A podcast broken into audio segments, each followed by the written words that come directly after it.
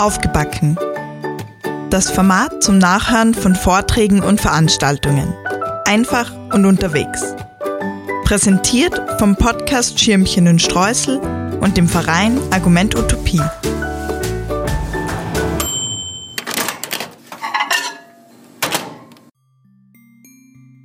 Angriffe türkischer Faschistinnen auf kurdische und andere linke Genossinnen?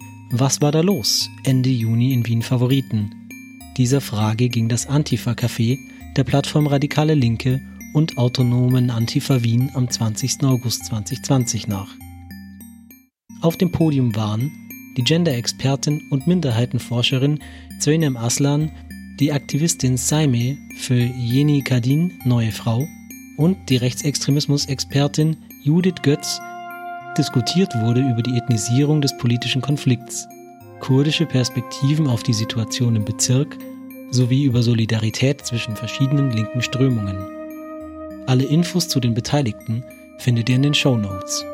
Viel Spaß beim Zuhören. Herzlich willkommen und hallo zu der heutigen Veranstaltung. Ich bin mittlerweile, glaube ich, kann man schon ein bisschen sagen, die Haus- und Hofmoderatorin vom Antifa Café. Das Antifa Café wird organisiert von der Plattform Radikalen Linke und von der autonomen Antifa Wien und findet Premiere, Premiere heute ähm, zum ersten Mal seit Corona äh, im Real Life, also quasi im äh, physischen Zustand äh, statt. Herzlich willkommen nochmal dazu. Ähm, als erster möchte ich mal ein herzliches Dankeschön aussprechen für alle, ähm, die es ermöglicht haben, dass die Veranstaltung heute hier stattfinden kann. Allen voran Lori. Ähm,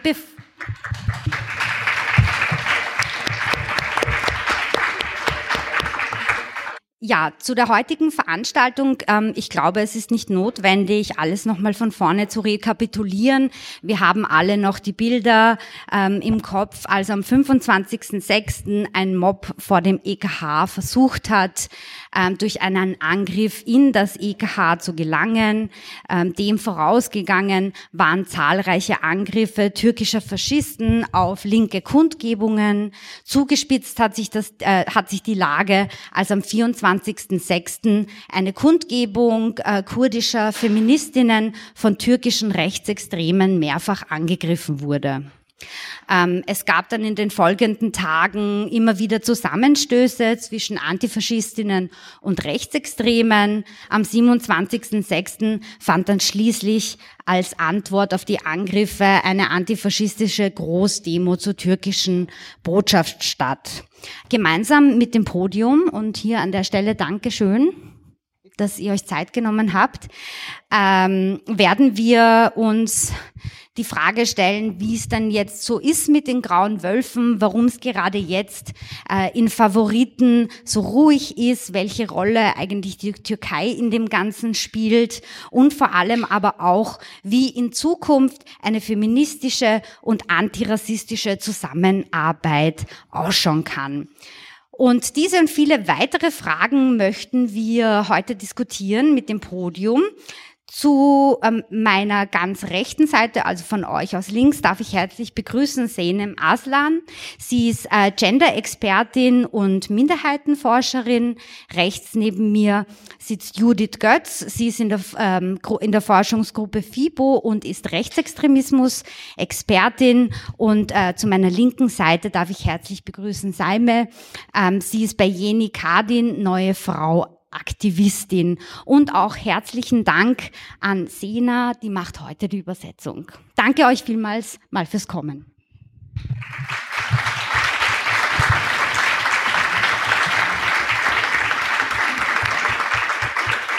Kurz zum Ablauf des heutigen Abends. Ähm, wir haben ein paar spannende Fragen, die wir mit dem Podium diskutieren möchten. Und im Anschluss habt ihr dann die Möglichkeit, auch Fragen ähm, an das Podium zu stellen. Anfangen möchte ich gerne mit dir, Seime. Und zwar in der medialen Berichterstattung und auch äh, in der politischen Debatte ist ja immer wieder untergegangen, dass der erste Angriff auf eine feministische Kundgebung stattgefunden hat. Ähm, du warst ja dabei, als es den ersten Angriff gab. Kannst du uns nochmal erzählen, was da genau passiert ist? Was sind da deine Einschätzungen? Wurde dir angegriffen, weil ihr Feministinnen seid oder weil ihr Kurdinnen seid oder weil ihr die Türkei kritisiert? Magst du da kurz etwas dazu sagen? Okay. Ben Türkçe konuşuyorum. Türk iş öyle değil ya. Her şeyden önce bu organizeyi yapanlara teşekkür ediyorum. Özellikle kadınlara yönelik gerçekten son dönemde kadınların sokakta olması, kadınların sesini bu tür karışık bir toplantıda erkek ve kadınlarla beraber tartışmamız en doğrusudur. Sadece kadınlarla değil, bu gerçekten her iki tarafın da sorunudur. Okay, zuerst möchte ich euch mal allen danken und sagen, dass es in dieser besonderen Situation wichtig ist, dass aus, ausgerechnet Frauen jetzt ihre Stimme erheben und über diese Situation sprechen. Äh, Şimdi ayın 24'ünde ne oldu? Aslında 24 6. ayın 24'ündeki saldırıdan önceki kadınların durumuna kısa bir değinmek istiyorum. Also, was ist jetzt am 24. wirklich passiert? Um über den 24. sprechen zu können, möchte ich kurz umfassen, was überhaupt mit Frauen passiert. Genau. Ee, pandemiden önce de kadına karşı şiddet, taciz, tecavüz, katliamlar her zamanki gibi e, vardı. Also auch vor der Pandemie war, gab es immer Gewalt gegen Frauen, immer sind Frauen äh, diskriminiert und angegriffen worden. Pandemiyle beraber e, bu o, şiddetin ve katliamın e, dünya genelinde daha da çoğaldı ve bunu bizzat emperyalistlerin ya da bu sistemin kendi medyalarında gördük, okuduk ve yaşadık. Und während der Pandemie ist die Gewalt gegen Frauen geschieden, gestiegen. Die Feminizide haben überall auf der Welt zuge, zugenommen. Das können wir auch in den, in den bürgerlichen Medien lesen. Äh, 24'ünden önce biz e, pandemi döneminde 20 22 Nisan'da April Meni. Genau. 22 Nisan'da e, Viyana'da sokağa çıkmak için 3 4, 4 kadın grubu işte yeni kadın Avesta e, ADK bir de um, Yeni kadın. Yeni kadın Avesta SKB evet dört kadın grubu. E, sokağa çıktık çünkü günlük e, yaşadıklarımızdan dolayı günlük e, okuduğumuzdan dolayı günde kaç kadın öldürdüğünü gördük, hissettik ve bundan dolayı biz e, dövizlerimizi yazarak 15 dakikalık demokratik hakkımızı yani başvuru yapmadan demokratik hakkımızı kullanıyorduk. Also Ich, das, der 24. war schlecht übersetzt. Es handelt sich nicht um den 24., sondern um den 2. April. Also seit dem, am 2. April sind, sind wir in fünf, in einer Gruppe von fünf Frauenvereinen, und zwar Jenika Dünn, also neue Frau, Avesta, Avesta ADHK, ADHK ja. und die SKP. SKP. Wir haben beschlossen, auf die Straße zu gehen und über die Gewalt an Frauen zu sprechen, über die Toten zu sprechen, über die Morde zu sprechen und unser, von unserem demokratischen Recht Gebrauch zu machen. Äh, o arada Avrupa e, genelinde Avrupa e, farklı kurum kadın kurumları bir araya gelerek Avrupa Kadın Dayanışması Avrupa Kadın Dayanışması oluştu. Ondan sonra Avrupa'nın e, birçok yerinde yani her ülkenin birçok petrikinde ya da şehrinde kadına yönelik şiddetten dolayı e, e, belirli mitingler yapıldı. İşte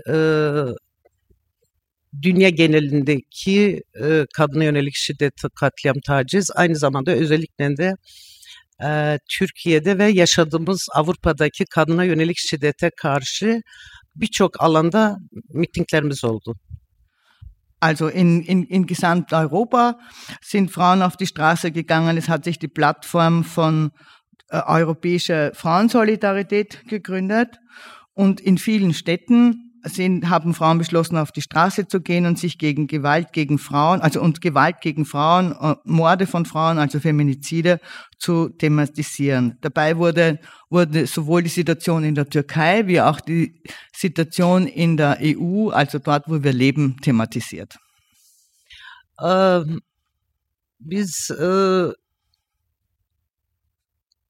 16. Viyana'da 80 bitti. 16. Viyana'da, 20. Viyana'da e, Türkiye'li faşistlerin bize yönelik direkt saldırıları oldu. İşte bizim hakkımızda konuşamazsınız. Bizim kaldığımız bölgede, Petirkler'de e, bu tür mitingleri yapamazsınız. Burası bizim alanımızdır.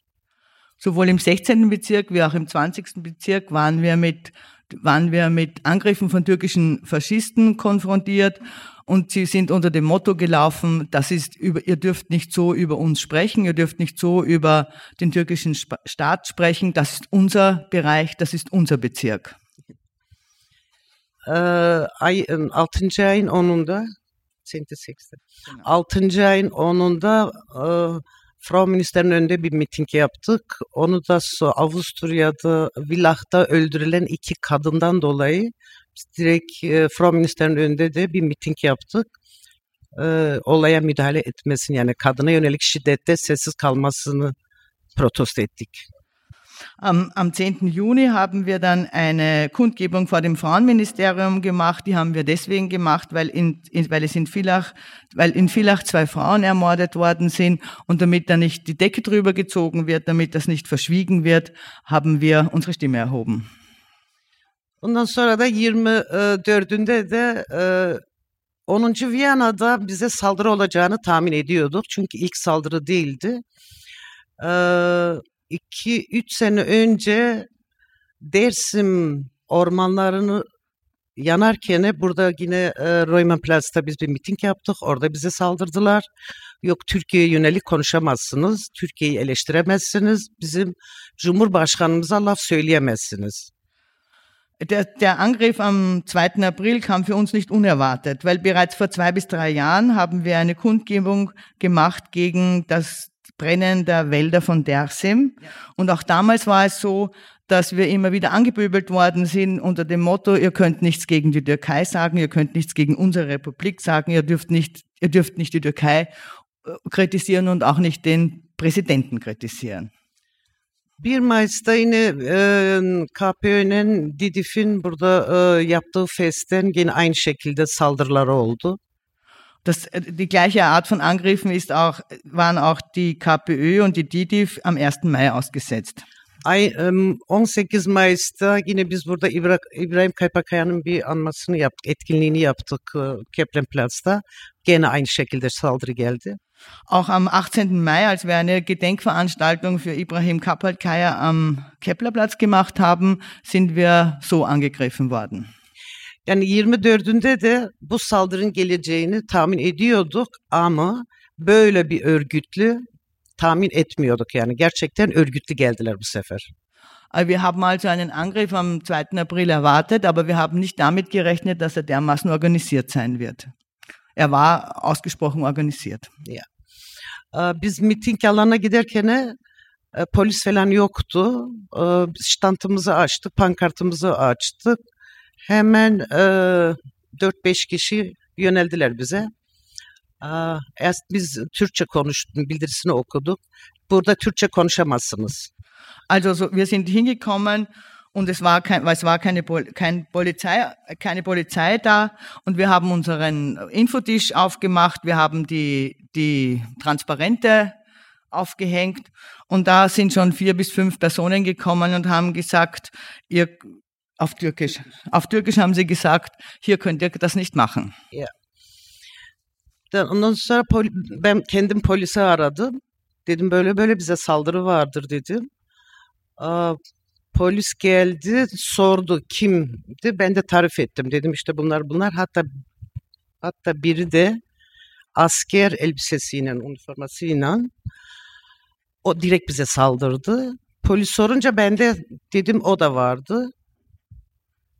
Also, äh, ich habe dann die Polizei angerufen und die Polizei ist gekommen und hat gefragt, wer ist es denn? Und ich habe es äh, erzählt und es war einer unter, einer unter den Angreifern war sogar als, war sogar in Soldat, in Militäruniform. Und ich habe gesagt, auch er war dabei. Dann polis ona doğru yürürken dedi ki sen yani üniformayla sen burada e, Kuntgebir'e saldırıyorsun.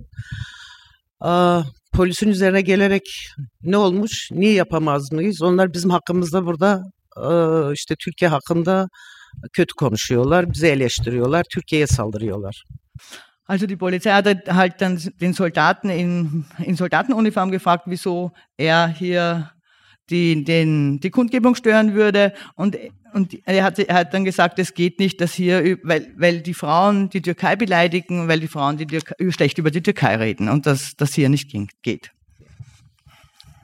Dann polis onu aldı götürdü. Sonra e, 3-4 yerden birden saldırı gelince ben o ara kimle uğraşacağımı da bilmedim. E, bir baktım bizden bir tane kadını iki polis almış yere yatırmışlar. Ona müdahale ettik. Hatta elinde bayrak almışlar. Bayrağı tuttu arabanın altına attı. Kadını polislerin elinden aldık. Also, und es ist die, die, also den, diesen ersten Mann da in Militäruniform haben die, hat die Polizei dann weggebracht und dann sind wir weiterhin von drei bis vier Seiten angegriffen. Ich habe da auch den Überblick verloren und ich habe dann geschaut und dann haben zwei Polizisten sich auf eine Frau von uns gestürzt und haben sie zu Boden gedrückt und versucht, ihr die Fahne wegzunehmen. Also sie haben ihr die Fahne weggenommen. O arada iki tane kadın yani Tayyip Erdoğan'ın taraftarları, Tayyip'i savunan iki tane kadın direkt bizim e, standımıza yürüdüler. Resmen küfür ettiler ve direkt kadınların yüzüne tükürdüler. Und bize. Und in dieser Zeit haben zwei Frauen, die Anhängerinnen von, also zwei Anhängerinnen vom Erdogan, sich dem, unserem Infotisch genähert und haben begonnen, uns zu, zu beschimpfen und uns anzuspucken. Ee, orada müdahale ettik. Olayı yani geri püskürttük. Ee, bildirilerimizi falan okuduk. Konuşmamızı yaptık. Hatta erken bitirdik. Yarım saat önce bitirdik mitingimizi.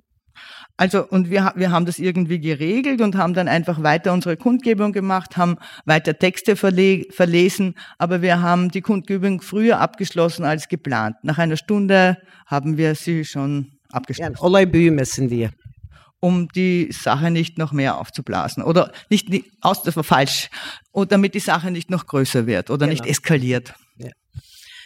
Ee, işte eşyalarımızı, işnatımızı toplandık. Derneğe doğru geldik. Derneğe gelecektik. Hatta polis müdahale etti. Yani hani gidin falan topladık polisle beraber.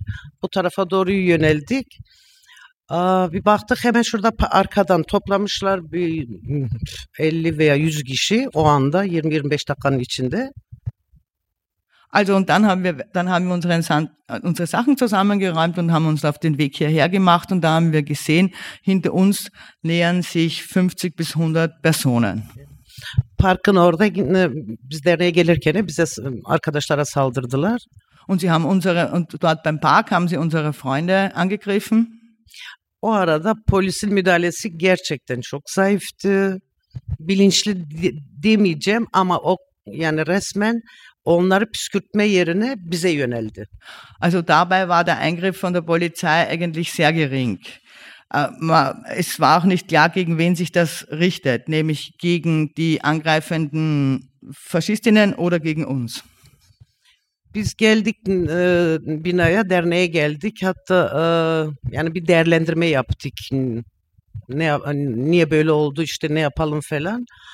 Biz burada değerlendirme yaparken bağırtı çağırtı ta buraya kadar gelmişler, binaya kadar girmişler. Yani binaya girip saldıracaklar. Also, und wir sind dann in den Verein gekommen, in die Räumlichkeiten des Vereins und waren einmal dabei zu besprechen, was da überhaupt passiert ist oder was, wie wir das bewerten sollen.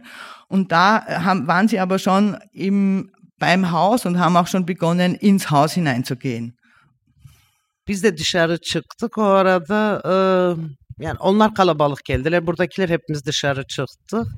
Polis geldi. Yani polis e, burada iki tarafı kapattı. iki Strasse'yi kapattı.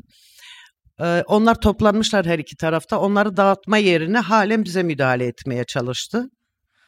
Und es ist dann auch die Polizei. Also wir sind hinuntergegangen und waren auch nicht wenige, und, aber die waren noch mehr. Mehr. Es ist dann hm, auch die Polizei gekommen und hat, die Polizei hat beide Straßenseiten abge, abgesperrt, aber ist, hat nicht wirklich eingegriffen.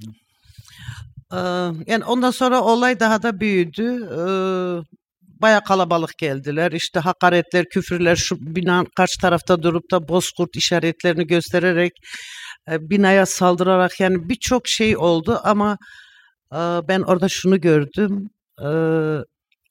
Antifaşist kesim, devrimci demokratlar da gerçekten bu binayı ve kadınlara yönelik olan şiddeti sahiplendiler.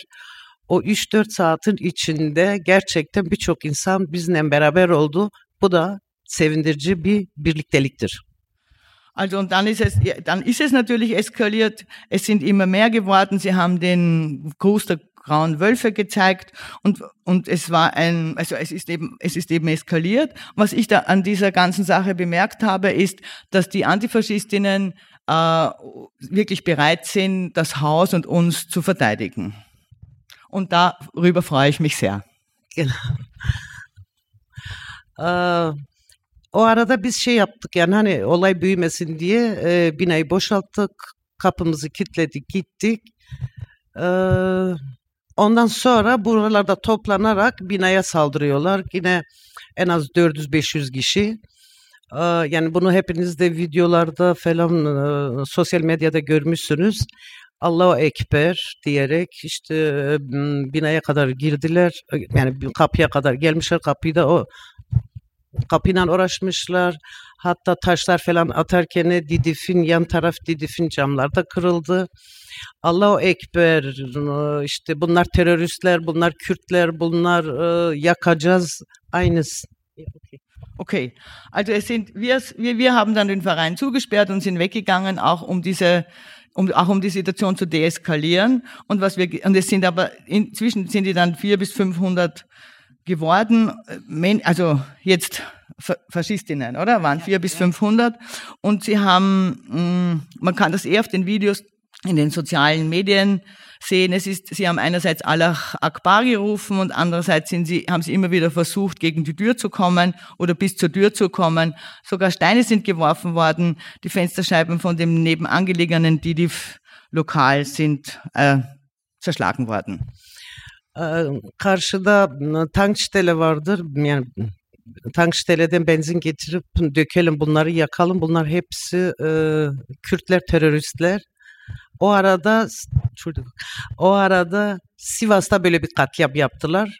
Yani Viyana Avrupa'nın göbeğinde Viyana'da Allahu Ekber deyip benzin getirin dökmek demek ne demektir? Bu zihniyet işte o, o AKP zihniyeti gerici faşist Avrupa'nın göbeğinde de bağırarak bunları söyleyebildi. Also gegenüber gibt's ja diese Tankstelle und es ist auch von der Tankstelle Benzin schon geholt worden und mit dem und Heute, dabei. Hm? Getirmedi gidip getirelim dediler. Ah ja, es, das, äh, nein, also die haben es nicht geholt, sondern die haben gesagt, holen wir doch Benzin und brennen wir das ab oder brennen wir die ab. Und was das bedeutet, das ist ja irgendwie eine direkte Erinnerung an Sivas. In Sivas ist ja ein ganzes Haus von Antifaschistinnen Okay, ab und Autorinnen äh, abgebrannt worden in den 80ern war das, oder? Ja, genau. Genau. Sivas? Sivas die Köhler? Sivas. 83, Sivas ja. Genau. Also da, und sich vorzustellen, dass diesen, diese Idee von Sivas äh, jetzt plötzlich in Europa, heutzutage überhaupt in Wien angedacht wird. Ee, şunu açık hepimiz de biliyoruz ya da bilmiyorsak bunu gerçekten iyi tartışmamız lazım. Avrupa'da özellikle Avusturya'da yani bu Avrupa'nın birçok yerinde ama Viyana'da da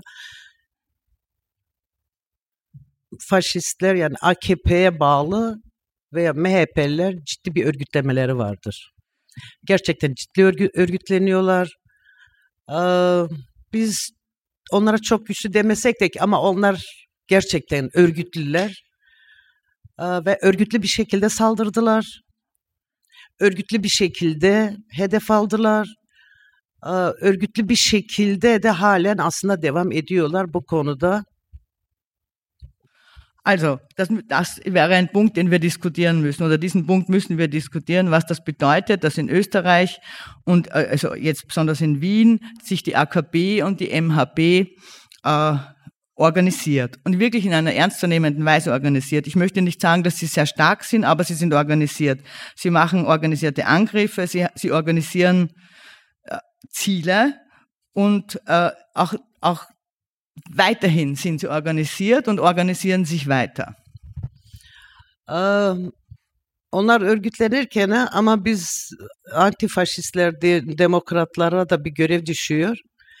Bizim örgütlenmemiz gerekiyor. Onlar gerçekten güçlü örgütleniyorlar ama bize düşen görev ne? Yani faşizme karşı, ırkçılığa karşı, MHP'ye, Tayyip'in istediklerini Avrupa'nın her köşesinde de kendisi çıkarları için insanlara istediğini yaptırmak için onlar örgütleniyorlar da bize düşen bir görev var. Bizim örgütlenmemiz gerekiyor. Biz örgütlenmesek onlar daha da güçlü örgütlenirler.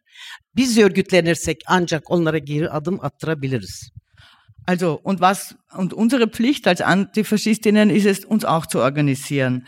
Weil wenn sich die MHP oder wenn sich die AKB in Wien organisiert und wenn sich die AKB-Anhängerinnen das durchsetzen, dass die Bevölkerung das macht, also dass ihre Anhängerinnen das machen, was sie wollen oder was der Erdogan, was Erdogan will, dann muss unsere Reaktion darauf sein, dass wir uns organisieren und stark genug sind, um das abzuwehren.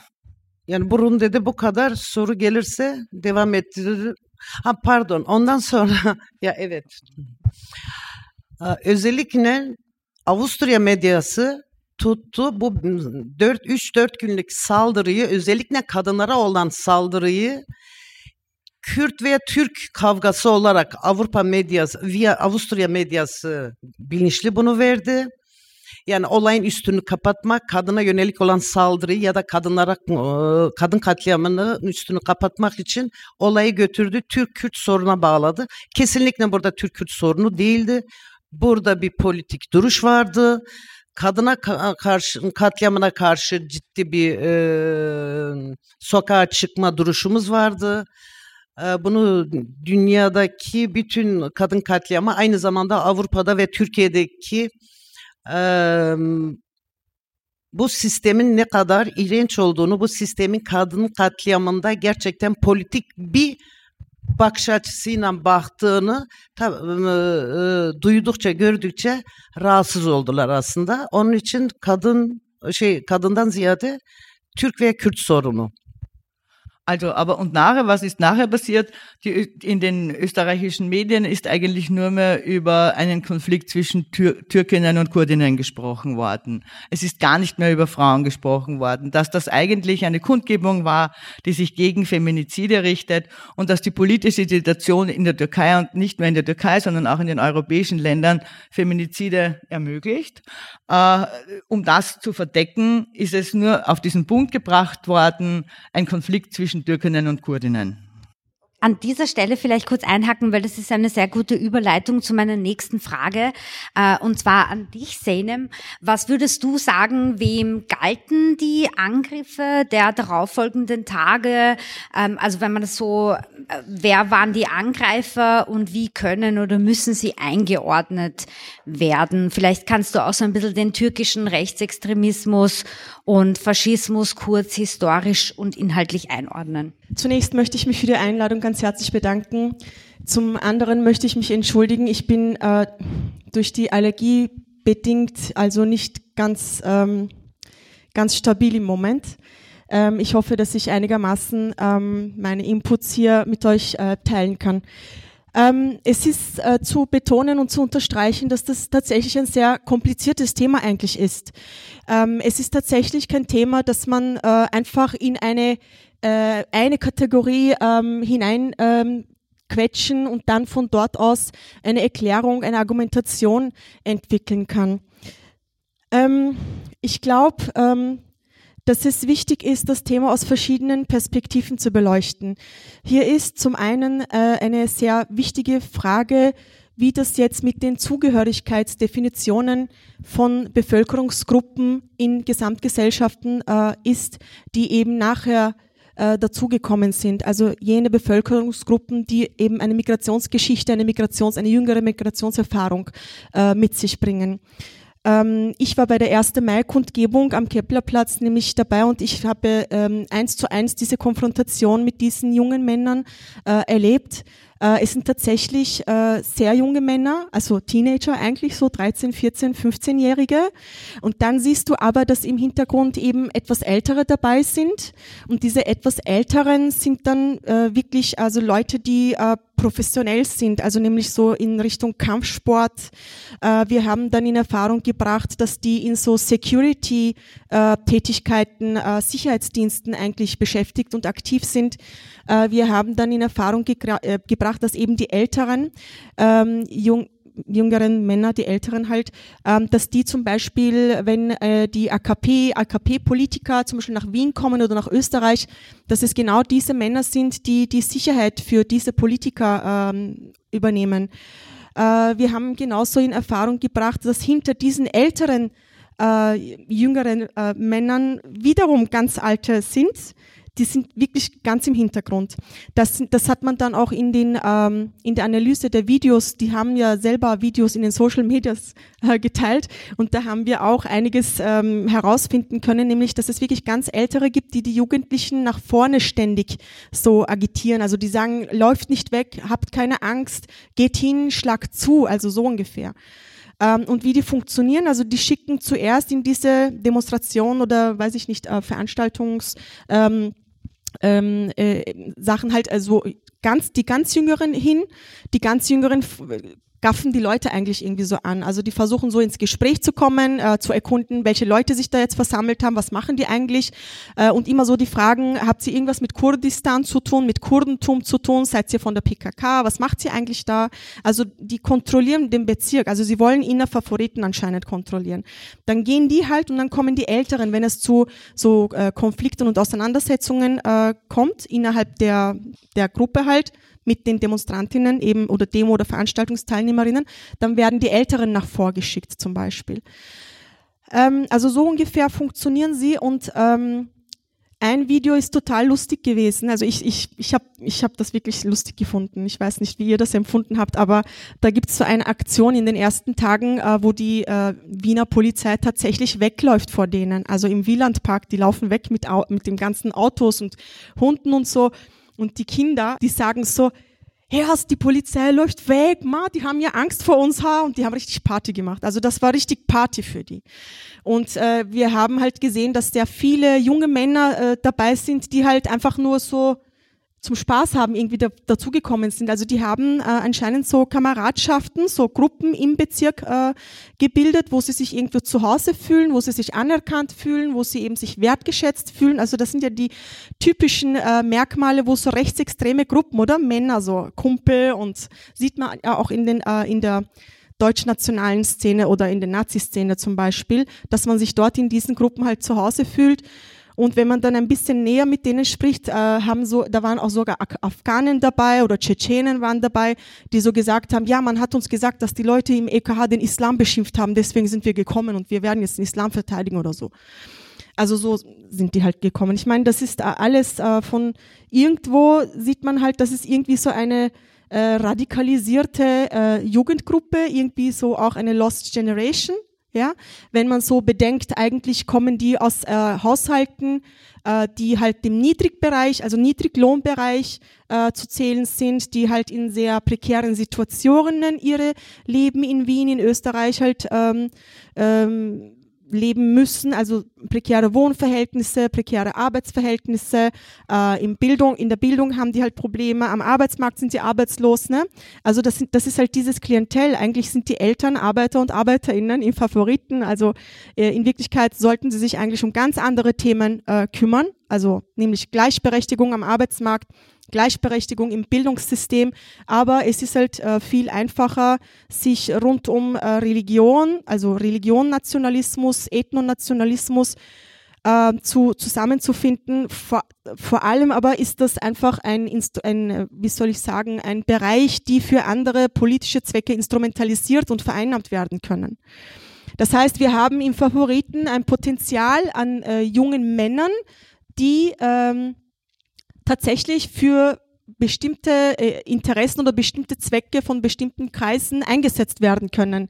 Und zwar so. Und das ist, das ist sehr gefährlich. Also wenn die jetzt glauben, dass die kommen und dann EKH anzünden müssen, weil man, weil sie glauben, äh, dass die den Islam beschimpft haben oder weil die glauben am Keplerplatz am 1. Mai, die haben dort Bier konsumiert und dabei war es Ramadan und die fasten eigentlich oder so, ja, dann ist das sehr problematisch.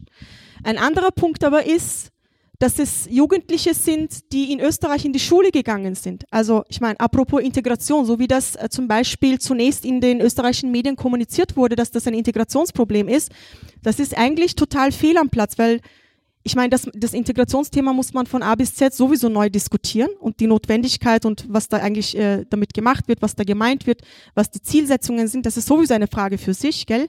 Aber zu sagen, dass es ein Integrationsproblem ist, dann denke ich mir, Schlüssel zur Integration heißt, ist Deutsch. Ich meine, diese äh, jungen Männer haben perfekte Deutschkenntnisse gehabt. Die meisten von ihnen haben die Staatsbürgerschaft, weil ich kann mich zum Beispiel an eine ganz äh, konkrete Konfrontation erinnern wo der eine mir gesagt hat, ja, wir sind österreichische Staatsbürger, aber wir sind immer und ewig die Ausländer, wir haben schwarze Köpfe, wir werden nie dazugehören. Also das war eine ganz konkrete ähm, Reaktion zum Beispiel. Du hast zum Mikrofon gegriffen, soll ich aufhören oder? Ich hätte nur ein paar Nachfragen, aber ich möchte dich nicht unterbrechen. Okay, also ich, ich habe jetzt einfach versucht, irgendwie mein Bild von dieser Gruppe irgendwie äh, wiederzugeben. Ist das okay soweit? Also okay, weil ich möchte damit jetzt, ähm, es ist, es ist total schwierig, das jetzt hier irgendwie äh, vielleicht so äh, wiederzugeben, aber ich gebe mir halt Mühe, irgendwie einen Rahmen zu zeichnen und ich muss leider auch unterstreichen, dass ich Akademikerin bin und total in Kategor Strukturen und so denke. Deswegen ist es vielleicht schwierig jetzt, äh, dieses Bild äh, zu zeichnen. Aber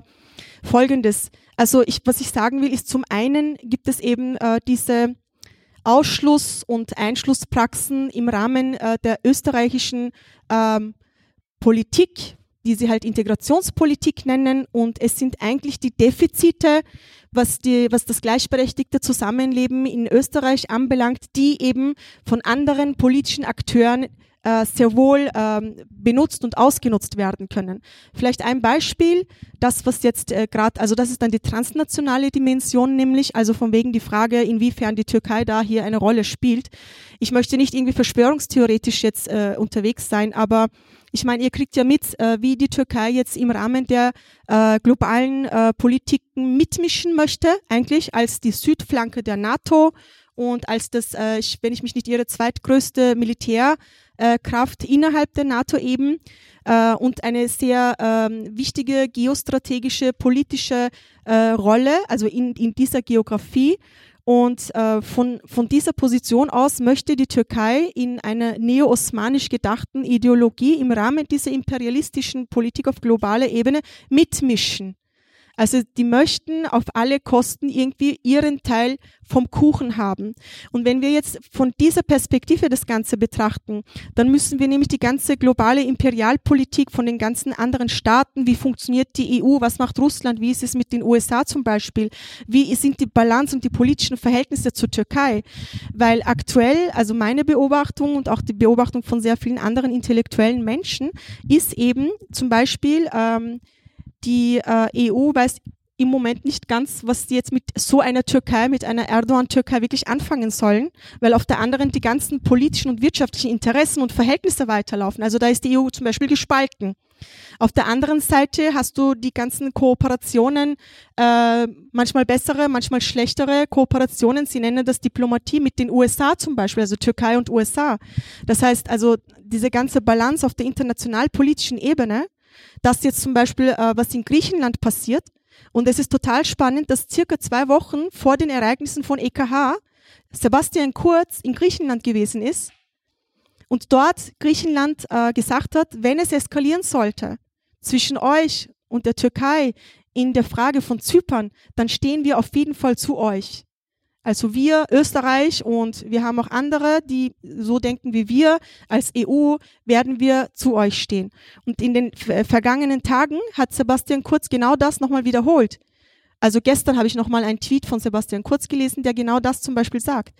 Und wenn wir jetzt bedenken, äh, ich weiß nicht, ob äh, Nira Yuval Davis euch zum Beispiel etwas sagt, Belonging, also Zugehörigkeitsfragen, und wenn man jetzt so überlegt, Citizenship, Staatsbürgerschaft, ne, also dieser junge Mann, der gesagt hat, ich bin zwar österreichischer Staatsbürger, aber ich fühle mich nicht dazugehörig, ich bin anders. Wo fühle ich mich zu Hause? Ich fühle mich bei einem Recep Tayyip Erdogan zu Hause, der mir sagt, dass wir die Enkelkinder von den Osmanen sind und dass wir mal so groß gewesen sind und dass wir wieder so mächtig sein werden. Und ich komme aus einer starken Nation und es ist der islamische, türkische Nationalismus, der der Welt zeigen kann, wo es lang geht. Und so, also und da haben wir dann dieses Männlichkeits, äh, Männlichkeitsprofil, dieses aggressive, ähm, dieses, ähm, dieses, dieses Männlichkeitsprofil, der aktuell eigentlich weltkonjunkturell gesehen sehr viele solche Männer eigentlich gerade die Welt regieren. Also wir haben so einen Trend. Und ähm, also wenn jetzt, wenn jetzt auf der einen Seite die Öst wenn sie sich von der österreichischen Politik dermaßen ausgeschlossen und verdrängt fühlen und auf der anderen Seite aber im Rahmen eines kulturellen Nationalismus nämlich ein Erdogan zum Beispiel äh, die Nerven hat, nach Österreich zu kommen, nach Deutschland zu gehen und zu sagen, lasst euch nicht assimilieren. Muslim, unsere Muslimbrüder, unsere türkischen Brüder, lasst euch nicht assimilieren. Ihr gehört zu uns. Euer Vaterland ist die Türkei und so, ja. Dann ist es halt so, dass das, was, ihr, was in der österreichischen, ich sag mal jetzt Integrationspolitik, ja, ähm, schief läuft, einfach ein Freiticket äh, für gewisse politische Interessen äh, einer Türkei, die eben nach, eine, nach solchen Aussagen wie eben der Sebastian äh, Kurz es für Griechenland gemacht hat, wo der Erdogan sagen kann, ich habe meine Jungs dort, schauen wir mal. Also die haben halt ihre Leute, ihre Kanäle und es ist nicht sehr unwahrscheinlich oder sehr unvernünftig zu denken, dass man eben hier dieses äh, Potenzial, was es hier gibt, also eben diese Lost Generation vielleicht, gell? Also junge Männer, die am österreichischen Arbeitsmarkt nicht ankommen, die sich nicht zugehörig fühlen, die sich, äh, die als, weiß ich nicht, äh, scheiß Türken zum Beispiel auf der Straße beschimpft werden, dass die dann eben für gewisse andere Zwecke ähm, aus ihrem Wut heraus eben instrumentalisiert werden können. Das heißt, das ist ein Signal zu sagen, hey Europa, guck mal her. Wenn du glaubst, dass du so mit meiner Politik oder so äh, argumentieren oder handeln kannst oder so, guck mal, ich kann deine Festung von innen destabilisieren, pass auf. Also das kann auch sehr wohl in diese Richtung gehen, zumal wir, wenn wir denken, dass äh, die ähm, türkisch-nationalistischen, islamistischen, islamischen Vereine und Organisationen im Favoriten zu Hause sind, oder? Also ja, hier organisieren also vielleicht würde ich da Beispiel. gerne auch mal einhaken. Also ähm, eigentlich müsste man ja annehmen, dass Rechtsextremismus ja ein Indikator für die Integration in Österreich ist. Dem ist aber anscheinend nicht so. Ähm, was ich aber schon spannend fand, also auch in diesen TikToks, ich habe einen Account, ja, äh, die dann kursiert sind, war ja auch immer wieder, und Simon, du hast es auch angesprochen mit dem Allahu Akbar, welche Rolle spielt dann doch eigentlich der, der, der Islamismus an dieser ganzen Sache? Weil auch in dieser Argumentation, die du jetzt gerade erwähnt hast, mit äh, sozusagen diese Lost Generation, die nicht dazugehören, das erinnert mich schon auch ein bisschen an, an diese sozial-psychologischen Erklärungen für die Rekrutierungen für den sogenannten Islamischen Staat. Also ist, welche Rolle spielt da der Islamismus? Also die ganz, also jetzt einmal meine Meinung äh, wir können wirklich nicht äh, sagen, dass diese äh, jungen äh, Männer, und ich sage das nicht, um das zu verharmlosen oder so, es sind halt junge Männer, und ähm, wir können wirklich nicht sagen, das sind alles Faschisten oder so. Also sie bewegen sich in einem faschistischen Milieu. Das können wir sehr wohl sagen. Ähm, und wenn, wenn die ganzen österreichischen Medien und auch Deutschland zum Beispiel, die haben gesagt, graue Wölfe, das ist auch so ein Stereotyp oder so eine Pauschalisierung eigentlich. Es ist ein Spektrum. Also wir haben äh, tatsächlich äh, Jugendliche, die aus sehr äh, nationalistischen, konservativen, äh, sehr religiösen Haushalten kommen. Ähm, und wir können nicht sagen, dass die ähm, über diese ganzen äh, Ideologien sehr gute Kenntnisse verfügen. Manche unter ihnen ja, die Schlüsselpersonen ja, jene, die mobilisieren ja, aber die meisten unter ihnen nicht. Aber es sind halt so symbolische Sachen, ja, also zu sagen, wir sind äh, Muslim, also Islam zugehörig und was sind jetzt meine muslimischen Brüder? Oder zu sagen, ich bin ein Türke und wir kommen aus die meisten wissen wahrscheinlich nicht, einmal, dass, das, dass die ersten türkischen Stämme aus Zentralasien äh, gekommen sind nach Anatolien. Also ihre eigene Geschichte und Historie, die kennen sie eigentlich nicht. Aber was ganz, ganz wichtig ist, der Medienkonsum, das ist total arg. Ähm, die Türkei äh, gehört zu jenen ähm, Ländern, Staaten, äh, wo die äh, Bevölkerung einen sehr starken TV-Konsum hat. Also sie konsumieren wirklich sehr stark den, den Fernseher. Und die gesamte politische Propaganda, die wird über verschiedene Kanäle, über die Medien an die Menschen gemacht. Und das sind nicht nur die politischen Sendungen oder so, ich meine, es ist eh schon alles gleichgeschalten, ja. Das sind nicht nur die politischen Sendungen, sondern auch so Soaps, weiß ich nicht, Theateraufführungen, so Frauensendungen, meistens Frauensendungen, ja. Und da werden bestimmte Stereotype, bestimmte Bilder werden ständig indoktriniert in die Gehirne der Menschen. Und es sind diese Medien, die auch hier konsumiert werden. Und wenn wir uns jetzt überlegen, nicht nur, dass man dort eine Politik hat, gerade, die eine extrem frauenfeindliche äh, Position hat, die Hand in Hand geht mit dem Neoliberalismus, die Hand in Hand geht mit dem Erstarken äh, des Rechtsradikalismus, ja. Und das ist ein globaler Trend. Also wir sehen global, auf der globalen Ebene diesen Rechtsdruck. Wir sehen auf der globalen Ebene diese Frauenfeindlichkeit, den Anstieg der Anzahl an Frauenmorden. Die ganzen Parallelen hat man auch in der Türkei. Und dann hast du die ganzen Soaps, wo die Frauen in bestimmten Rollen gezeigt werden. Ja, also sie sind einfach ein Objekt. Sie sind einfach irgendetwas. Man kann alles mit ihnen machen. Als Männer. Es sind immer diese Männerprofile, die mit Waffen herumlaufen und ständig so auf Mafia sind. In jedem Soap, jeden Tag, in jeder Sendung gibt es mindestens zwei Soaps, ja. Und alle schauen, gucken Soaps, selbst die sehr kritischen, vielleicht so, äh, sensibilierten, linkspolitisch äh, gesinnten oder positionierten Menschen schauen sich Soaps an, ja, und diese Soaps sind so professionell, ihr könnt euch das nicht vorstellen, wie professionell und äh, welche Anziehungskraft diese Soaps haben. Und dort werden diese, diese Rollenbilder tagtäglich in die Köpfe der Menschen indoktriniert. Und vielleicht ganz einfaches Beispiel, um das irgendwie so bildlich darzustellen, gell. Das ist jetzt äh, in den letzten Tagen total äh, aktuell gewesen. Ähm, letztes, also 2019 wurden offiziellen Zahlen zufolge 474 Frauen ermordet. Einfach durch ihre, in der Türkei, einfach durch ihre männlichen Familienmitglieder. Meistens sind das die Ehemänner, die Ex-Partner, Ex-Ehemänner oder die, ich meine, selbst äh, so jugendliche Mädchen, die werden durch ihre Ex-Freunde so ermordet einfach, ja.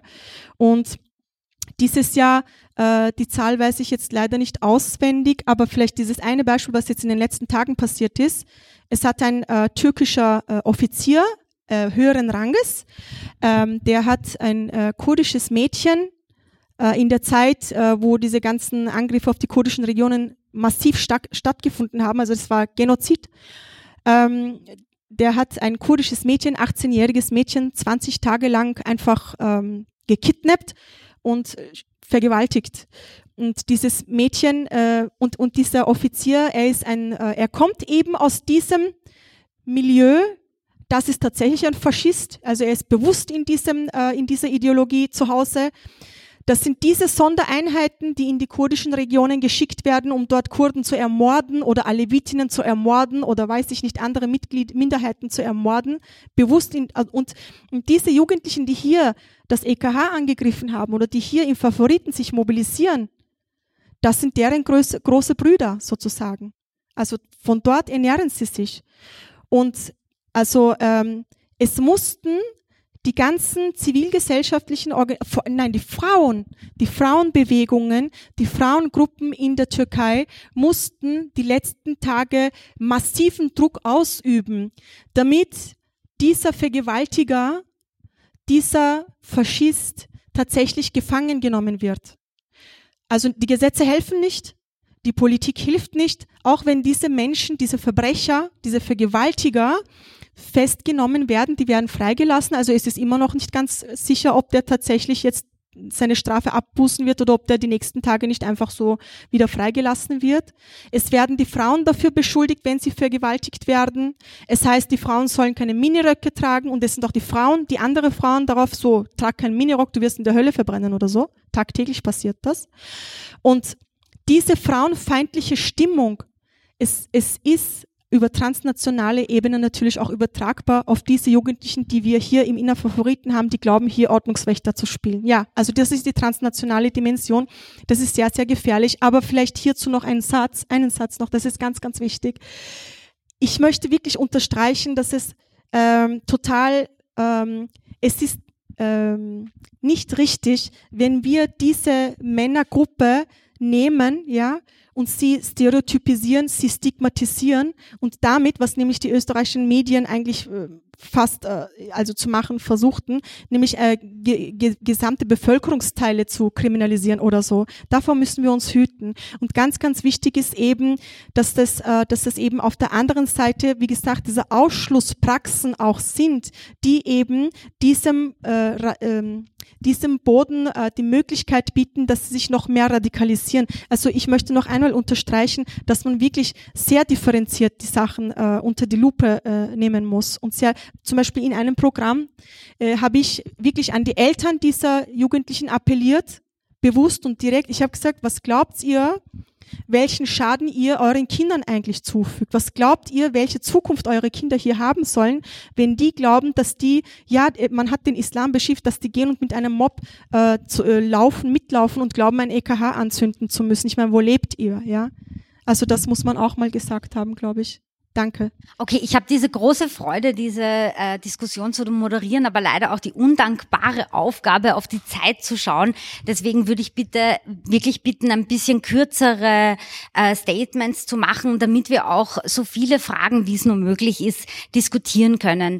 Simon, ich würde gerne die nächste Frage an dich stellen, äh, und zwar irgendwie, ja gut, Sommerloch, hin oder her, es ist ruhig, alle sind in Kärnten auf Urlaub, ähm, aber so es ist nicht mehr wirklich irgendwie etwas gewesen oder zumindestens in der breiteren Wahrnehmung nicht mehr wirklich irgendwas da gewesen von diesen doch 500 oder so, wenn man es jetzt aufrechnet, Jugendlichen. Wie ist das? Wo sind sie? Warum ist es jetzt ruhiger geworden? Ist es eine trügerische Ruhe? Kann da bald wieder etwas kommen? Wie ist da deine Einschätzung dazu? Ya niye sessizler? Evet. Aa, ya bir izin sezonu olabilir. Es kann der Urlaub, die Urlaubssaison sein. Ya. İkincisi e, özellikle yani o zaman medyada okuduğum kadarıyla e, 20 yok, 57 kişi üzerine bir e, soruşturma olmuş. Ondan çekilmiş olabilirler. Kenan'ın yani bilmem. Den Medien habe ich entnommen, dass äh, 57 Personen, dass gegen 57 Personen eine Untersuchungen laufen. Es kann auch das sein, was sie ein bisschen ruhiger macht. ya da umduklarını e, alamadılar. Yani beklediklerini işte biz bunları döveceğiz, öldüreceğiz. Bunlar Kürtler bir daha buralara çıkmazlar. Beklediklerini alamadılar. Tam tersine biz sokaklara çıktık. Gerçekten 4-5 gün e, yürüyüşlerimiz oldu, mitinglerimiz oldu, basın açıklamalarımız oldu, press konferans mı Basın açıklamamız oldu. Ee, yani onlar bize sizin yeriniz yok dediler ya galiba onların da e, anladılar ki burası insanların yeri yani insanların yaşadığı bir yerdir. Senin benim değil hele faşistlerin hiç değildir. Onlar da galiba antifaşistlerin, devrimcilerin, demokratların bir arada nasıl bir karşı koyuşunu gördü, gördüler.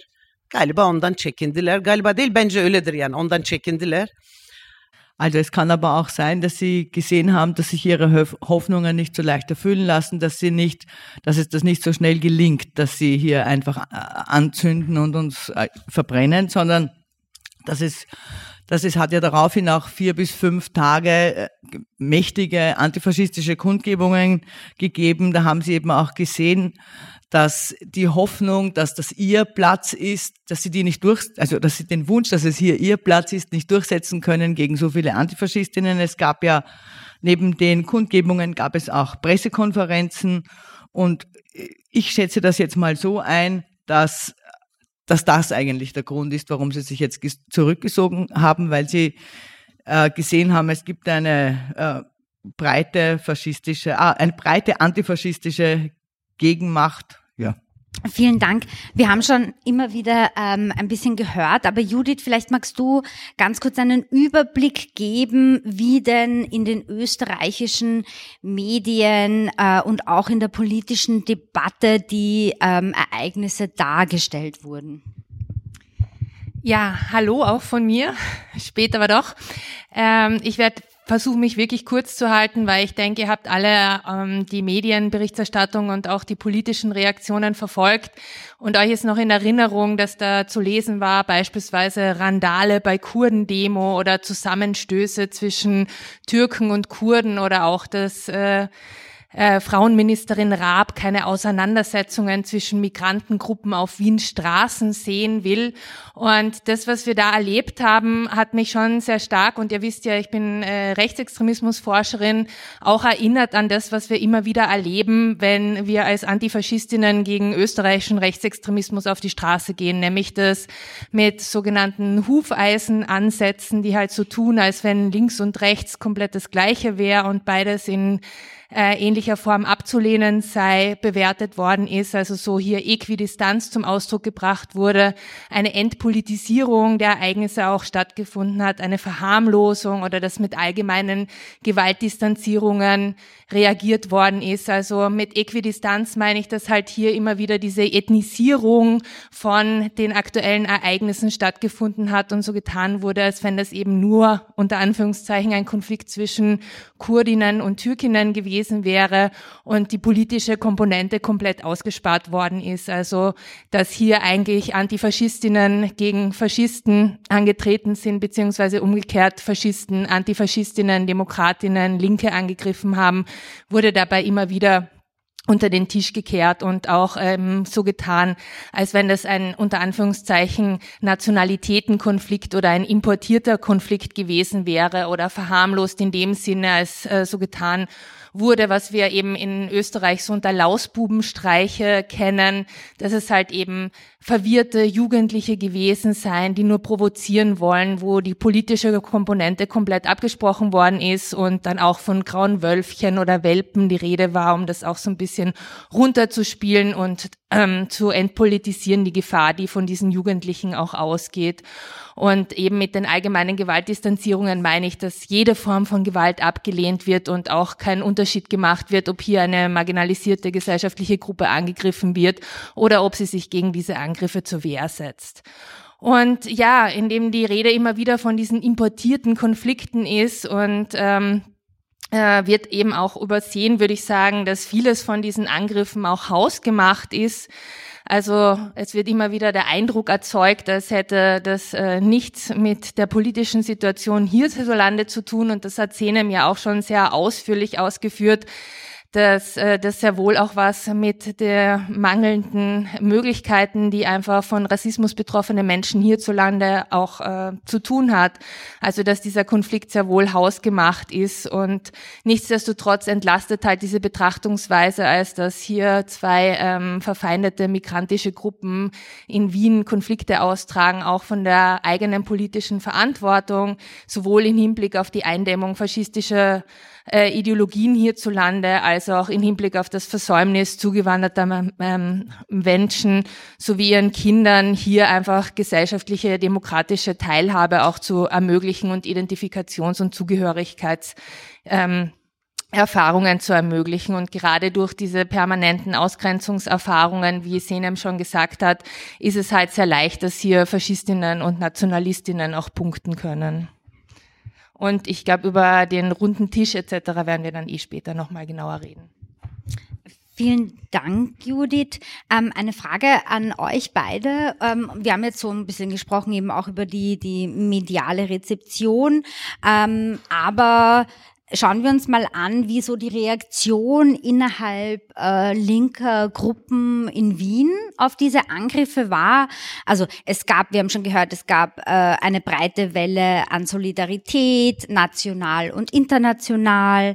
Ähm, auch an den Demonstrationen haben sich sehr viele unterschiedliche Menschen beteiligt. Welche Bilanz zieht ihr aus den Erfahrungen unter diesem ähm, alle zusammen gegen den Faschismus, haben die Ereignisse, die unterschiedlichen kurdischen und türkischen Gruppierungen ähm, auch untereinander, äh, die, also die Konflikte untereinander haben ein bisschen wieder näher zusammengebracht auch und vielleicht auch dezidiert, ähm, wie würdet ihr so die Zusammenarbeit bewerten mit den ähm, ich sag mal jetzt Schwabo-Linken, also es war auch so im Vorfeld ein bisschen eine Diskussion, äh, wie man denn das eigentlich labeln soll, wie man das so sagen soll. Also dass äh, irgendwie weiße Linke, dass es auch nicht wirklich so gut treffen würde. Ähm, mehrheitsösterreichische Linke klingt auch ein bisschen strange. Ähm, also haben wir uns einfach gedacht, dass wir das bei Schwabo-Linke bleiben. Ähm, also wie würdet ihr hier die Zusammenarbeit bewerten und gibt es da in Zukunft auch mehr Potenzial? Okay, Schwabolinke, ja. Ja, gut, dann nehme ich auch mal diesen Begriff. Also ich bin nicht sehr glücklich mit dem Begriff, aber gut. Also ich, die, die Salma hat vorhin vollkommen richtig gesagt, also diese Solidarität, die man eben von den Schwaberlinken gekriegt hat, das war immens bedeutend. Also das war das, was eigentlich nicht nur die gesamtösterreichische Bevölkerung, sondern auch die Angreifer, die Täter selbst eigentlich total überrascht hat. Die meisten unter diesen Tätern, die haben nicht einmal gecheckt, was ist eigentlich der, das EKH. Also die haben wirklich dort angegriffen, wo sie das eigentlich lieber nicht tun hätten sollen. Ja.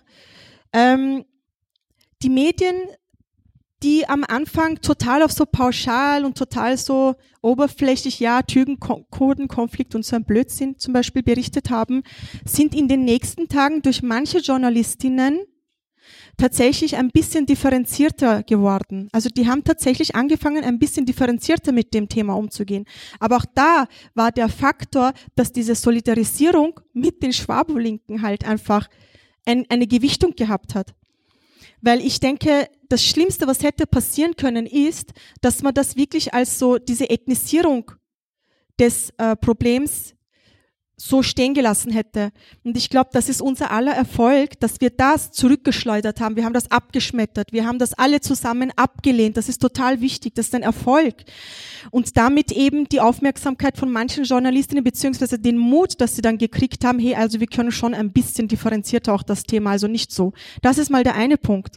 Der zweite Punkt ist, ich werde auch, ich möchte auch mit einer vorherigen Frage ein bisschen verbinden. Also der Widerstand wäre sehr stark. Äh, und zum anderen äh, ist äh, diese, ich meine, am 11. Oktober werden die Wien-Wahlen stattfinden, oder? Es hat diese, diese Auseinandersetzung zwischen ÖVP-Bund ja, und SPÖ Wien gegeben. Und ich glaube, die wollten dann nicht noch weitergehen. Also diese Auseinandersetzung miteinander angesichts den Wien-Wahlen, die wollten das nicht wirklich. Also die wollten das irgendwie so schnell rapzarab. Also es funktioniert nicht mit der Ethnisierung. Okay, haben wir verkackt, geht nicht. Äh, anders ist die Diskussion dann in Richtung so, was ist eigentlich mit der Integrationspolitik? Jetzt hat zum Beispiel äh, die SPÖ angefangen, ja, die ÖVP und das ist Sebastian Kurz und hin und her sind dann die ÖVP-Leute gekommen, hallo, Integrationspolitik, schauen wir mal die Stadt an. Ich meine, ihr habt auch das und das. Also, weil wenn das mal losgeht, wir haben alle schmutzige Wäsche. Also das wollen die, glaube ich, nicht. Ja? Deswegen haben sie geguckt, dass sie das so schnell wie möglich. Auf der anderen Seite, ihr wisst, äh, Sozial Österreich Zukunft will antreten. Also die werden auf Gemeinderatebene antreten. Die wollten das dann auch nicht. Also die haben dann auch wirklich mit Hand und Fuß versucht, sich von dem Thema zu distanzieren, ja, wir haben zum Beispiel mit den Eltern von manchen diesen Jugendlichen äh, Kontakt aufgenommen. Die Vereine von denen haben wir kontaktiert und haben gesagt, Herr, wo ist mit euch jetzt? Was macht sie da? Was ist euer Plan eigentlich? Die haben sich wirklich distanziert und die ganz äh, an der Spitze, diese Leute, die haben so gesagt, naja, wir wollen auch nicht, dass unsere Jungs so auf die Straße gehen und den Wolfsgruß machen, das bringt doch, das bringt uns doch nichts. Also wir können die auch nicht kontrollieren oder so. Oder so manche, wir wissen auch nicht, von wo die irgendwie so provoziert werden und gestärkt werden. Wir sind es nicht.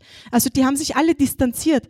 Das heißt, am Ende des Tages stehen wir vor einer Situation, und damit will ich abrunden, äh, vor einer Situation, dass dieses Problem hier explodiert ist. Dieses Problem hat auf sehr viele Baustellen eigentlich gezeigt, und zwar auf sehr vielen verschiedenen Bereichen. Und man hat sich einfach davon wieder wegbewegt. Man hat das einfach stehen gelassen.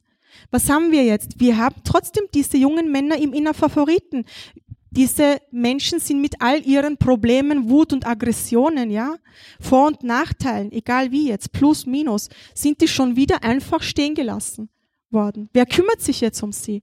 Ich sage das jetzt nicht, um irgendwie eine Opferrolle aus ihnen zu machen. Nein, im Gegenteil, das sind Täter. Sie haben Täterpotenzial. Also wenn das jetzt nicht keine Täter sind, sie haben Täterpotenzial, ja, weil sie ernähren sich bewusst oder unbewusst, ja, egal ob sie über diese ideologischen Kenntnisse verfügen oder nicht, sie ernähren sich tatsächlich aus einer Kraft, die tatsächlich eine Historie hat. Und diese Historie, worauf ich nämlich nicht eingehen äh, konnte, weil es ist zu detailliert und es wird sehr viel Zeit in Anspruch nehmen, ist nämlich das, dass man vielleicht ganz kurz in zwei Sätzen, sehr oberflächlich jetzt, ja, äh, in den 1950ern, wo man dann die Türkei auch in die NATO aufgenommen hat. Man hat im äh, Rahmen des Kalten Krieges in den NATO-Mitgliedstaaten Konterguerilla-Organisationen aufgebaut. Vielleicht sagt euch Gladio was.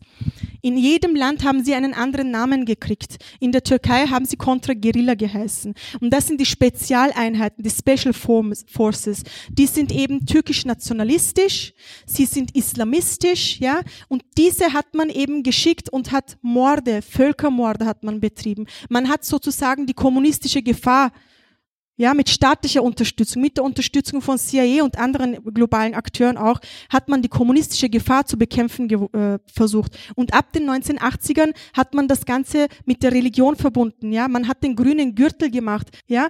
Und jetzt ganz zum Schluss, wir haben das in Vollpaket, ja, Recep Tayyip Erdogan, ja, in Koalition mit einer ultranationalistischen Partei, ja, da ist eben äh, AKP eine religiöse, am Anfang haben sie sich gemäßigt gezeigt. Das ist auch eine super spannende Geschichte, auf die ich hier jetzt nicht eingehen werde.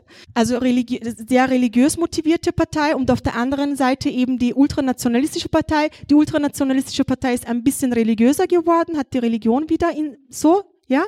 Und die religiöse Partei ist ein bisschen nationalistisch geworden. Sie haben sich in der Mitte gefunden. Wir haben eine türkisch äh, sunnitisch-muslimisch-islamistische Synthese in der Türkei gerade. Und das ist das Ergebnis der Politik, die 1980 stattgefunden hat.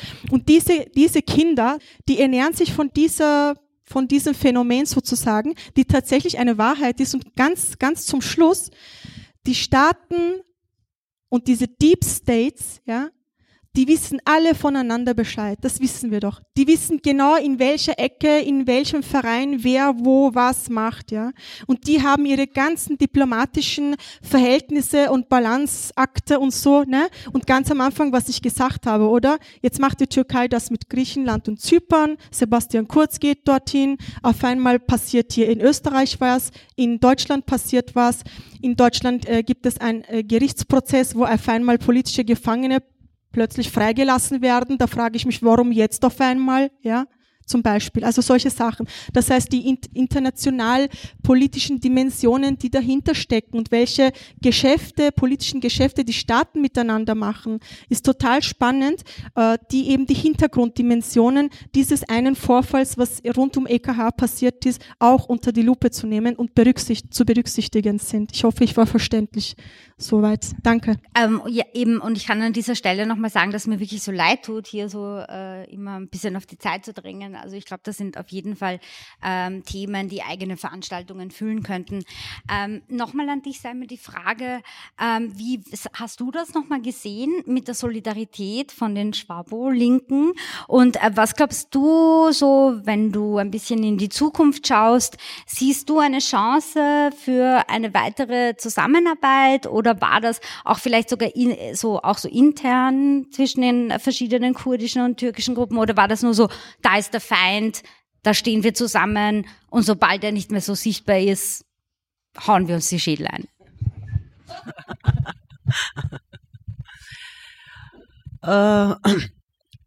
Benim bu dört günlük e, yani bize olan saldırının sonucundaki gerçekten bir sahiplenme beni umutlandırıyor. Yani böyle bir umut vardır. Also äh, ich, ich habe so eine Hoffnung. Dieses, diese, diese vier Tage lange mh, hm, Reaktion von den, von den Linken macht mich und dass sie sich auch verantwortlich gefühlt haben für diese Sache, macht mich froh. Bizim bunu devam etmemiz lazım. Daha güçlü bir sık sık bir araya gelmemiz lazım. Daha güçlü sokağa çıkmamız lazım. Yani faşizme karşı bu sade burada bize olan saldırı Türkiye'li faşistler ya da işte AKP ile MHP'nin sorunu değildir. Avusturya'nın faşistlerini unutmamak lazım. Avusturya'daki gelişen ırkçılığı, faşizmi unutmamak lazım. Birlikte buna karşı mücadele edem, etmemiz esastır. Äh, Wir müssen weit und was wir weiterhin machen müssen, ist, wir müssen weiterhin auf die Straße gehen als Antifaschisten gegen Faschisten, gegen Faschismus. Und zwar äh, geht es da jetzt nicht nur um, also einerseits gegen türkischen Faschismus, äh, also AKB oder MHB, aber wir dürfen dabei nicht auf den österreichischen Faschismus vergessen. Auch dagegen müssen wir uns gemeinsam wehren. Çünkü son dönem Avusturya'da ya da Avrupa'da da gelişen ırkçılık bunlar birbirini besliyor aslında.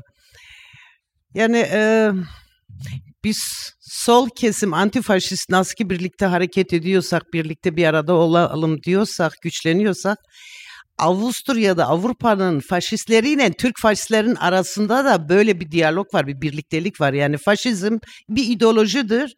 Yani Türkiye'deki faşistin ideolojisi farklı, Avrupa'daki faşistin ideolojisi farklı diyemeyiz. Sonuçta aynı ideolojidir. Also äh, in, in, wir müssen uns miteinander gegen den Faschismus und den Rassismus wehren und dabei ist zu sagen, so wie wir uns auch so wie wir uns auch einigen können oder gemeinsam agieren können, agieren auch die Faschisten und die Rassisten gemeinsam. Es gibt einfach auch Verbindungen zwischen den österreichischen und den türkischen und den anderen europäischen äh, Faschistinnen und auch also dagegen können, kommen wir nur gemeinsam an. Bu saldırıda Avusturya basınında kendileri yazdılar, kendileri araştırdılar, öğrendiler. Sanki haberleri yokmuş gibi İşte Türk MIT'i burada böyle yapıyor. Acaba Avusturya MIT'inin haberi yok muydu? Beraber çalışmadılar mı? Also, und in die, in, wenn wir uns die, Pressen, die Presse anschauen, da, da geht es schon darum, wie der türkische Geheimdienst arbeitet, aber eigentlich über den österreichischen Geheimdienst oder über den europäischen, über die europäischen Geheimdienste, da, davon ist nie die Rede. Onlar çıkarlar var, ortak çıkarlar var. Beraber çalışıyorlar ama şunu unutmayalım. Şurada bile olanların hepsi biz kim ne yapıyoruz onları iyi biliyorlar ama bu sadece Avusturya miti değildir. Avusturya e, polisi değildir, ırkçılığı değildir. Bütün ülkeler beraber çalışıyorlar. Biraz önce Zeynep'in dediği gibi işte Ira, e, Yunanistan'a gidip öyle diyeceksin, buraya gelip böyle diyeceksin. Ve ondan sonra Kurz kalktı şey dedi. AKP işte Erdoğan Avusturya'da kendisine alan açamaz. Evet açtı. Sen göz yumdun. Çünkü senin ondan hesaplaşman var, çıkarın var ama bizden bir çıkarı yok yani. Aslında bu saldırı bize yarın öbür gün yapılacak her şeyde bizlere olan bir saldırıdır. Onların özel çıkarları var. Devletler arası çıkarı hepimiz biliyoruz. Birlikte çalışıyorlar, birlikte e, bunları organize ediyorlar. Also die Geheimdienste arbeiten zusammen und wie das die Seneb schon gesagt hat, äh, so wie der Kurz da in Bezug auf Griechenland agiert, können wir, also das, daran sehen wir zum Beispiel die Zusammenarbeit. Es ist ja auch Kurzpolitik, die, die, die das Großwerden oder die das Großwerden oder das Mächtigerwerden der AKB in Österreich überhaupt ermöglicht. Und wir ja. wissen ja, dass Staaten zusammenarbeiten, um irgendwie mehr Nutzen für ihren eigenen Nutzen und so arbeiten eben auch die Geheimdienste zusammen. Biraz önce Zeynep bir şey söyledi de işte burada parkta toplanan gençler, işte çocuklar önde yani burada da okula gidiyorlar, çocuklar burada ama Onları öne sürüyorlar. Yani bu o bir politikadır. Çocukları öne sürerek ama esas arkadaki oyun önemlidir. Bu oyun ciddi bir şekilde e, e, ta Almanya'dan gelen ya MHP'nin Köln başkanı geliyor burada bu organizeyi yapıyorsa bizim ciddi düşünmemiz gerekiyor yani. Und jetzt möchte ich noch was kurz zu den Jugendlichen sagen, die die Seneb erwähnt hat. Also die Seneb sagt Lost Generation. Ja, Also dahinter, dahinter steckt eben auch eine Politik. Und das sehen wir zum Beispiel, wenn der MHP-Abgeordnete aus Deutschland kommt, Köln, ja. aus Köln hierher kommt und er hat hier mitgemacht und auch organisiert und sogar organisiert. Yani arka plan önemlidir bizim içimiz için. Ee, ya benim Avusturyalı sol, demokrat, antifaşist, devrimci kesiminde birlikte çalışmamız bir ihtiyaçtır, mecburuz. Biz bunu birlikte hareket edemezsek, birlikte çalışamazsak, birlikte örgütlenemezsek, sokağa çıkmazsak e, Avusturya'nın ırkçılarla Türkiye'li faşistler çıkarlar. Onlara bırakmamak için bizim sokaklarda olmamız lazım. Bir de bir örnek vereceğim ama isim vermeyeceğim. Onu açıklasın. 2005 ol KPÖ'nün binayı Nazilere satarken antifaşist, devrimci, demokrat kesim bu 24'ünde yanımızda olduğu gibi o dönemde gece gündüz biz bu sokaklardaydık. Aynı şekilde bu binayı, bu kurumu, bu devrimcileri sahiplendiler ve sahipleneceğiz. Bundan sonra da devam edeceğiz. Ja, und was die österreichische Linke betrifft oder die Solidarität zwischen zu den mit den österreichischen äh, mit, der, mit den österreichischen Linken und den österreichischen Antifaschistinnen, da kann ich dazu nur sagen, wir müssen gemeinsam agieren. Wir, äh, es ist es ist notwendig, dass wir gemeinsam agieren. Nur gemeinsam können wir die österreichischen Faschistinnen und auch die äh, Faschistinnen aus der Türkei von der Straße kriegen, sonst gehört die Straße ihnen. Und ich möchte mich erinnern an, ich möchte nochmal an die Zeit erinnern, als, als positives Beispiel möchte ich an das Jahr 2005 erinnern, wo die KPÖ das EKH an eine, an einen Nazi verkauft hat. Auch da gab es eine breite Solidarität und Tag und Nacht waren viele Antifaschistinnen äh, bereit, das EKH zu verteidigen. Judith, meine Genossin, als Vertreterin der sogenannten Schwabo-Linken, ähm, wie haben sich deiner Meinung nach die autochthonen Linken verhalten? Wie wurde auf die Angriffe reagiert? Was ist deiner Meinung nach gut gelaufen? Was ist deiner Meinung nach weniger gut gelaufen? Ja, also ich kann mich nur anschließen, dass ich es auch sehr beeindruckend fand, wie schnell hier einfach ganz viele unterschiedliche Menschen mobilisiert worden sind, die schon am Mittwoch, am ersten Tag des Angriffs zum EKH gekommen sind und hier ihre Bereitschaft gezeigt haben, gemeinsam auf die Straße zu gehen und äh, sich gegen die Angriffe zur Wehr zu setzen und auch in den Folgetagen wirklich lautstarke, kämpferische Demos ähm, zu organisieren, wie sie Wien, würde ich sagen, schon lange nicht mehr erlebt hat. Also so kämpferisch. Ähm, es waren wirklich sehr schöne Erlebnisse. Nichtsdestotrotz, und das will ich jetzt überhaupt nicht gegeneinander ausspielen, sind auch viele diesen Demonstrationen ferngeblieben. Wenn wir uns erinnern, dass ein paar Wochen vorher diese Black Lives Matter Demo stattgefunden hat, wo zigtausende Menschen auf die Straße gegangen sind, waren es dann in Favoriten doch nur 2000 bei der Großdemo, also schon deutlich weniger. Und man fragt sich schon ein bisschen, war, warum eigentlich, wenn hier so konkrete faschistische Angriffe stattfinden, warum bleiben so viele Linke dann doch zu Hause?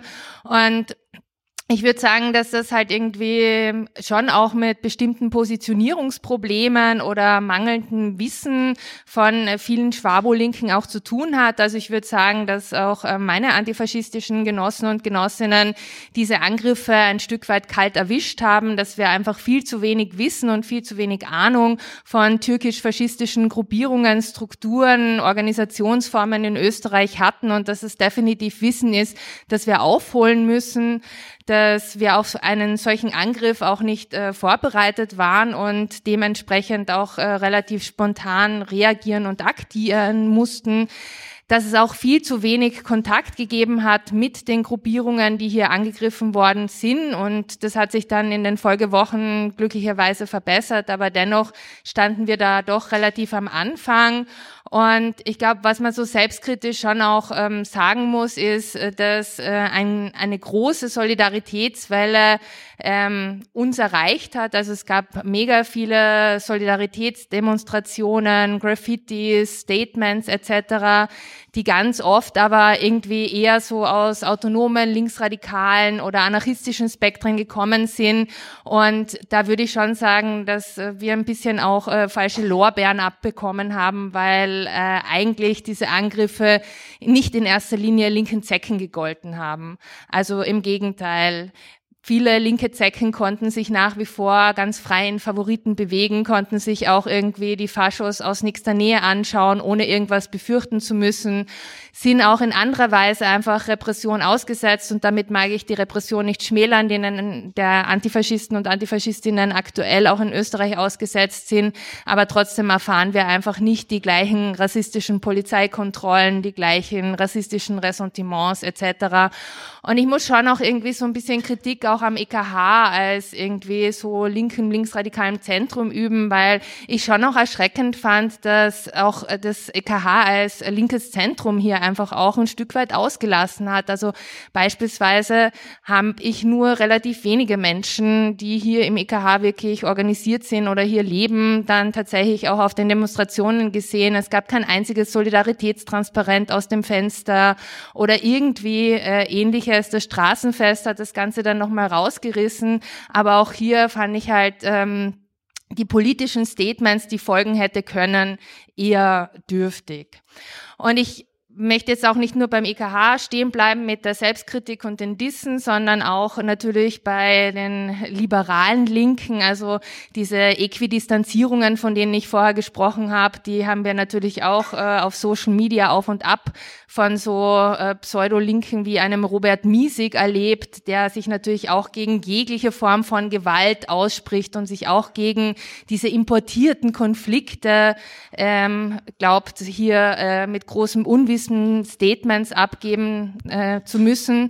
Und nicht zuletzt habe ich auch den Eindruck, dass viele Linke auch Angst haben, sich zu positionieren, um halt irgendwie ähm, ja, weil sie Angst haben vor, vor Rassismusvorwürfen oder sich irgendwie auch ähm, vielleicht Zuspruch von den Falschen äh, geben zu lassen. Und ich denke, dass es hier aber eigentlich ganz klare und einfache Auswege geben würde und möchte hier nochmal ein äh, Statement vorlesen, das ähm, in einer Reflexion von der Gruppe Autonome Antifa Wien zu den Ereignissen in Favoriten ähm, festgehalten wurde, wo sie halt eben meinen, dass man die, die Situation dialektisch sehen muss und äh, möchte hier das noch ganz kurz vorlesen, dieses Statement, weil ich so wichtig finde, auch äh, sich für Rassismusvorwürfen auch zu wappnen, weil man nämlich auf der einen Seite solidarisch sein kann oder zumindest kritisieren kann, dass Menschen von Rassismus betroffen sind und trotzdem auf die Gefährlichkeit faschistischer Ideologien hinweisen kann. Und die AFA schreibt da Zitat, wir möchten an dieser Stelle betonen, dass wir ein dialektisches Verständnis von der Lebenssituation dieser Jugendlichen für notwendig halten.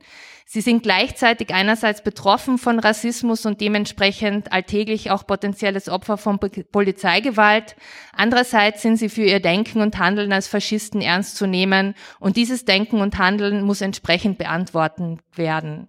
Hierfür gibt es keine Entschuldigung. Denn gerade im männerbündischen Charakter, den autoritären Aggressionen gegen Feministinnen, im Nationalismus und Antisemitismus zeigen sich die ideologischen Gemeinsamkeiten zwischen den verschiedenen Spektren der extremen Rechten. Denn von rechtsextremen Burschenschaften über die Identitären bis hin zu den grauen Wolfen teilen die Gruppierungen weit mehr, als ihren Anhängerinnen oft, äh, oft lieb ist. Zitat Ende. Und das ist eigentlich ein also würde ich sagen, eine politisch-inhaltliche Argumentation, die es möglich macht, gleicherweise auf Rassismus aufmerksam zu machen und trotzdem sich ganz klar gegen Faschistinnen zur Wehr zu setzen und äh, gegen Faschistinnen auf die Straße zu gehen. Mm, vielen Dank. Wir kommen jetzt ähm, zu, zu, dem, zu unserem letzten Themenblock und zwar äh, den Perspektiven ähm, ich komme schon vor ein bisschen wie Armin Wolf. Bitte halten Sie sich kurz. Ähm, Aber vielleicht schaffen wir es noch so ein paar, ähm, ein paar Fragen ähm, hier zu besprechen. Ähm, Judith hat es schon vorhin angesprochen, dieser ominöse runde Tisch äh, im Innenministerium, der irgendwie gefordert wurde, auch mit der Frauenministerin Raab, wo dann so alle sich auf den Tisch setzen und dann sagt er, nee, Hammer, wo der Hammer hängt und wie man das dann eigentlich tun muss. Ähm, das ist ja dann abgesagt worden, also die Teilnahme daran. Wenn es Forderungen gäbe an die Politik, sagen wir mal, es macht Sinn, Forderungen an die Politik zu stellen, äh, was wären da, was wären da eure Forderungen? Ähm, in Bezug auf den Umgang mit türkischen beziehungsweise migrantischen Rechtsextremismus und Faschismus? O güzel bir soru ama yani politikacılardan ya da bu sistemden Avusturya'da ya da Türkiye'de şimdi e, Tayyip'ten ne bekleyebilirim? En basit örnek. Yani Avusturya'nın politikasında gerçekten kimden ne bekleyebiliriz? Hangisinden?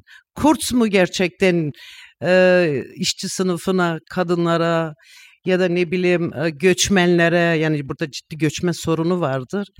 Göçmenler sorununda gerçekten Kurz mu cevap verecek? Yeşiller mi verecek? Ne bileyim SPÖ mü verecek? Yani hepsi de politika birbirine bağlıdır. Yani onları ilgilendiren onların çıkarları, onların mahtlarıdır. Yoksa işçi sınıfı da düşünmez, ilticacıyı da düşünmez, göçü de düşünmez, kadını hiç düşünmez. Çünkü kadın sokağa çıkarsa onların bütün o mahtları alt üst oluyor. Çünkü kadının çıkışı başka bir çıkışa benzemiyor. Kadın çıktı mı onların dünyası alt üst olur. Onun için ben politikacılardan farklı bir şey beklemiyorum. Ben bizim gücümüzde, bizim tabanımızda işte şu insanlardan bir şeyler bekliyorum. Birlikte bir şey yapmak için. Also was eine schöne Frage, aber was soll ich dazu sagen? Was, was kann ich mir von einem Erdogan erwarten? Was kann ich mir von einem Kurz erwarten? Was, was, was können Sie, was kann ich von Ihnen fordern in Richtung Arbeiterinnen, in Richtung äh, Frauen, in Richtung Migrantinnen? Was wird dann die ÖSPÖ tun? Was sollen da die Grünen machen? Politikerinnen haben eines gemeinsam, sie, sie agieren nur für ihren eigenen Nutzen. Sie agieren weder für die Arbeiterinnen noch für die Migrantinnen und schon gar nicht für die Frauen. Äh, und es ist vielmehr so, sobald Frauen auf die Straße gehen und sich wehren und laut werden, ab dem Moment äh, beginnen sie sich zu fürchten, weil dann wird ihr Weltbild auf den Kopf gedreht. Also was soll ich mir da erwarten? Welche Forderungen soll ich stellen? Wir erwarten, das, können, das kann ich mir nur von uns selber, von uns allen gemeinsam erwarten. Also ich denke, äh, die Art und Weise, äh, wie die Politik mit äh, dem Thema umgegangen ist, darauf bin ich eh eingegangen. Und die Art und Weise, wie sie dann ähm, abschließend diese ganzen Einladungen formuliert haben, ähm, ist auch aus einem sehr rassistischen Spektrum her ähm, zu ähm, beurteilen. Ich denke, dass es ähm, andere Formen von Politik braucht. Und diese andere Form von Politik können wir vom etablierten, vom bestehenden politischen System oder von den bestehenden politischen Strukturen ähm, in der Art und Weise nicht ähm, erwarten. Da schließe ich mich immer an. Äh, es stellt sich halt für uns nämlich eben die ganzen antifaschistischen, äh, demokratiepolitischen, ähm, linken, ähm, einfach Leute, die sich für eine gleichberechtigte äh, Zusammensein in gleichen äh, Lebensräumen, in gemeinsamen Lebensräumen einsetzen äh, möchten, äh, dass es eben äh, eine andere Art von Politik von unserer Seite her aus entwickelt äh, gehört, braucht. Das heißt, dass wir das Narrativ äh, bestimmen. Ich, ich meine, ich persönlich habe voll die Panik gehabt, zum Beispiel, dass das, es ist sehr schnell gegangen, ähm, das Narrativ wurde von oben bestimmt nämlich von den etablierten äh, politischen Akteuren. Und irgendwie äh, glaube ich, und das ist auch eine Kritik äh, an uns alle vielleicht, äh, wir haben es irgendwie äh, nicht geschafft und es ist aber auch natürlich sehr, sehr schwierig, diese Strukturen äh, zu durchbrechen, äh, zu bekämpfen.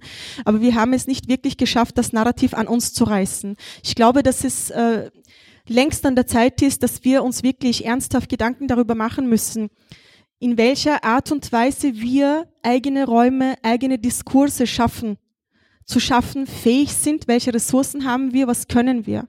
Und ich denke, dass wir eigentlich sehr, sehr viel können. Ich glaube, dass es total wichtig gewesen ist, dass wir in den, also wo es wirklich gebrannt, gebrennt hat, also in den ersten Tagen, dass es total wichtig äh, gewesen ist, dieses Zeichen zu setzen, auf die Straße zu gehen. Ich glaube, dass es aber jetzt umso wichtiger ist, dieses Thema, was die Mainstream-Politik oder die Mainstream-Medien sozusagen jetzt einfach aufflammen und dann gesehen haben, oh, es wird zu groß, lassen wir es lieber beiseite und lassen wir es stehen, dass es eigentlich wir sein müssen, die das eben nicht so stehen lassen, sondern nachhaltig, ja, und zukunftswirksam perspektivisch und strategisch nämlich weiter damit arbeiten, indem wir auch das größere Bild sehen. Ich meine, wenn wir jetzt zum Beispiel über die ganzen Vorfälle oder diesen ganzen Kriegsherd im Nahen Osten zum Beispiel anschauen, dann ist es, glaube ich, sind, sind glaube ich, wir gefragt, wenn wir die globale Waffenindustrie, diese Kriegsökonomie, welche Länder wie miteinander verwoben sind, wie sie diese Kriegsökonomie und diese Kriegspolitiken antreiben, diese Sachen halt aufzuzeigen. Es war Deutschland, die die Türkei auch in Zeiten der Pandemie mit Waffen beliefert hat, zum Beispiel. Das ist zum Beispiel dort, wo wir zum Beispiel anhalten können und sagen können, hey, stopp, Waffenlieferung, ja, solche Sachen, Antikriegspolitik zum Beispiel. Ich glaube, das ist total wichtig wichtig ist, eben dieses Narrativ, das eben äh, im Moment, ich will jetzt nicht sagen, es fehlt, es gibt, ja, diese ganzen Ideen, diese ganzen Argumente, Diskussionen. Ich finde dieses Statement von Antifa total gut. Total gut. Also, äh, aber was ich vielleicht ähm, noch unterstreichen oder vielleicht hinweisen, ähm, in den Medien, aber auch in den Social Medien ist die Antifa nicht so rübergekommen, wie sie in diesem Statement sich positioniert. Dieses Statement ist zum Beispiel viel umfassender. Dieses Statement zum Beispiel positioniert sich äh, viel, ähm, wie soll ich sagen, diese ganzen äh, intersektionalen, diese ganzen global politischen Aspekte mit berücksichtigen, zum Beispiel sehr differenziert. Aber in den Social Medien ist man sehr so, ähm, äh, als ob das Thema nur Kurdistan und Pro-Kurden und Kurden und Türkei ist. Also so ist es. Man hat sich selbst irgendwie, glaube ich, auch marginalisiert. Da muss man aufpassen, dass man nicht, also in, von den Medien zwar in eine Ecke gedrängt wird, stereotypisiert wird so, und dass man das selber aber auch wiederholt und in dieser, in dieser Ecke bleibt. Aber dieses Statement zeigt, dass Antifa eigentlich viel größer ist, viel breiter fassen kann, ja, und sich auch ganz anders positionieren kann. Und das, dieses Statement ist auch sehr einladend für alle anderen äh, Gruppen, die sich vielleicht zu diesem Thema nicht so nah wissen, ja, aber die dieses Überthema vielleicht sehen können oder wollen. Also dieses Statement finde ich sehr einladend und ich würde es wirklich sehr begrüßen, wenn man darauf sich wirklich äh, vertiefen und irgendwie von dieser Position aus sich vielleicht entfalten und breiter äh, fassen kann, nämlich strategi strategisch, visionär und Perspektiven aufstellen. Das fehlt total. Und ganz zum Schluss vielleicht, und damit möchte ich dann eigentlich das Mikrofon ablegen. Äh, in der Welt passieren aktuell sehr viele soziale Bewegungen. Wir sehen sie, wir kriegen sie mit. Äh, aber diese sozialen Bewegungen sind sehr punktuell. Sie bleiben sehr punktuell. Sie bleiben sehr lokal. Durch die so Social Media her kriegen wir sehr vieles mit, ja. Aber inwiefern wir tatsächlich strategische Solidarisierungsachsen bilden können, das ist die Frage. Meiner Meinung nach fehlt das im Moment total. Und äh, die konkrete Perspektive, wohin diese sozialen Aufstände, Widerstände tatsächlich führen sollen, das fehlt auch. Aber das ist unsere Aufgabe, dass wir genau diese definieren und äh, entwickeln und festhalten sollen. Im Moment äh, sind es, wie soll ich sagen, der Weg wird gesucht sozusagen. Also es passiert sehr viel punktuell, aber dieses gemeinsame ist noch nicht ganz da, obwohl der An Angriff aber organisiert ist. Es ist ein neoliberaler, global-kapitalistischer, ja, äh, immer mehr nach rechts rückender ja, äh, Angriff, ein organisierter Angriff. Und unsere Widerstände sind aber nicht wirklich organisiert. Und das schwächt uns, glaube ich. Ich muss jetzt leider nochmal zurückgehen, weil äh, ich heute nochmal so Medienberichte nachgelesen habe, Doku-Stelle Islam und auch ähm, der runde Tisch und ich weiß nicht, Sommerpause und so, wer alle regelmäßig Medien lest, aber Der Nehammer hat jetzt, nochmal angekündigt, dass es äh, Ende August einen Bericht geben soll, wo sich ein besseres Bild verschafft werden soll, was hier genau passiert ist in Favoriten. Und erste Ermittlungen, ihr werdet es nicht glauben, haben ergeben, dass es ein Naheverhältnis der Aktivisten zu den Grauen Wölfen gibt. Also das Innenministerium ist auch nach zwei Monaten bei Erkenntnissen angekommen, die wir schon vor wenigen Monaten hatten. Aber ich muss auch noch mal ganz kurz loswerden dieser Skandal, der dieser runde Tisch einfach dargestellt hat, weil man sich einfach wirklich vorstellen muss, dass hier Betroffene von faschistischen Angriffen sich mit den Tätern gemeinsam an einen Tisch setzen sollen. Also die faschistischen Angreifer eigentlich auch noch dafür belohnt werden und hier äh, politische Vertretungsmacht bekommen, um ihre Positionen zu verhandeln. Und dass sich dann ein Innenminister vor zwei Wochen nicht so blöd ist, zu sagen, dass jene Gruppierungen, die diesen runden Tisch abgelehnt abgelehnt haben, äh, dass das ein Armutszeugnis wäre. Also Zitat, er hat wirklich gesagt, ist es nicht ein Armutszeugnis für diejenigen, die sich nicht bereit erklären, gemeinsam an einem runden Tisch zu kommen, in einem freien demokratischen Land wie Österreich und getrieben sind von ihren eigenen politischen Wahn und ihren Konflikten, der sie dann daran hindert, miteinander zu sprechen in einem Land, das jede Freiheit bietet. Also so äh, die Wahrnehmung des Herrn Innenministers. Und ich meine, auch zur Doku-Stelle Islam, grundsätzlich ist ja nichts einzuwenden, dass es so eine Stelle gibt, aber ursprünglich angekündigt im Regierungsprogramm war sie als Forschungsstelle für Antisemitismus, religiös motivierten Extremismus und Rassismus des 21. Jahrhunderts. Und was ist übrig geblieben? Politischer Islam. Und die Ethnisierung von den entsprechenden Debatten kennen wir ja schon seit geraumer Zeit.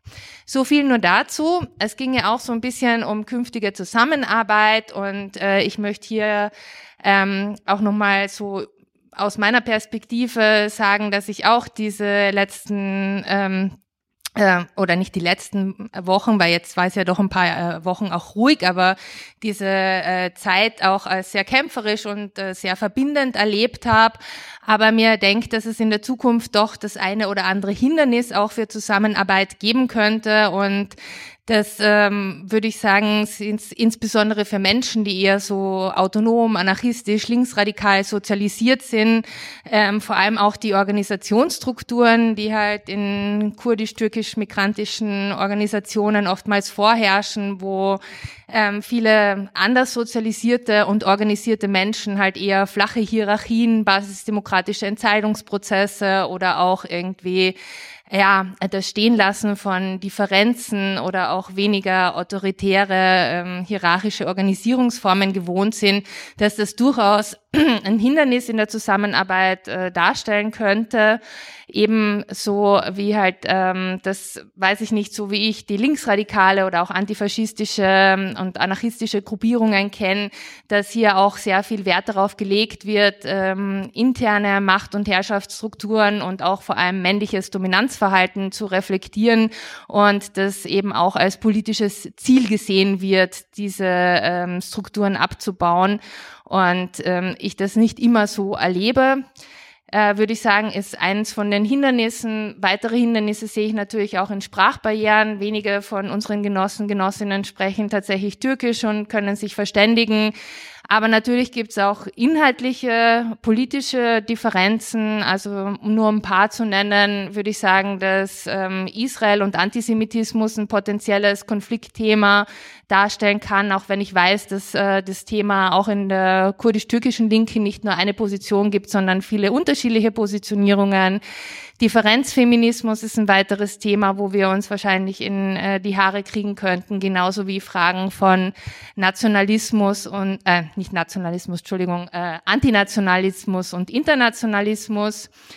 Und ähm, das würde ich sagen, sind alles potenzielle Konfliktpunkte, aber um nicht nur bei dem Negativen äh, stehen zu bleiben, habe ich auch so ein paar Wünsche an künftige Zusammenarbeit und diese Wünsche äh, richten sich vor allem auch daran, dass ich mir denke, dass es ähm, wichtig ist, dass es sowas wie solidarische Kritik geben kann, dass wir miteinander ins Gespräch kommen, dass wir vielleicht an dem einen oder anderen Punkt Differenzen auch stehen lassen können und äh, trotzdem uns austauschen können, weil ich glaube, man kann einfach ganz viel voneinander lernen. Also wir haben hier einfach auch zwei Aktivistinnen am Podium sitzen, die viele Jahre von Politerfahrung auf dem Rücken haben.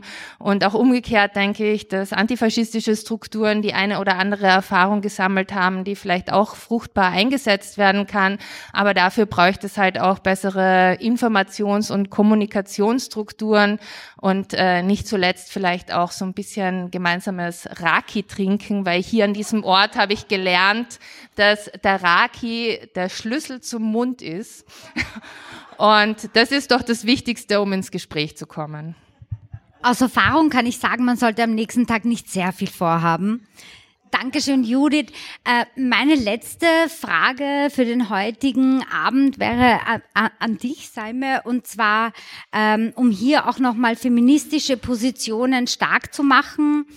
Kannst du noch etwas zu den Entwicklungen in der Türkei in Bezug auf den angekündigten Rückzug aus der Istanbul-Konvention sagen und über die Proteste, die es in der Türkei gegen Femizide gibt? Also da gibt es ja die Initiative Wir stoppen Femizide. Wie bewertest du die bisherige Zusammenarbeit mit feministischen Gruppen? Was bräuchte es, damit es noch besser wird? Und noch viel wichtiger, was erwartest du dir von den cis-männlichen Genossen?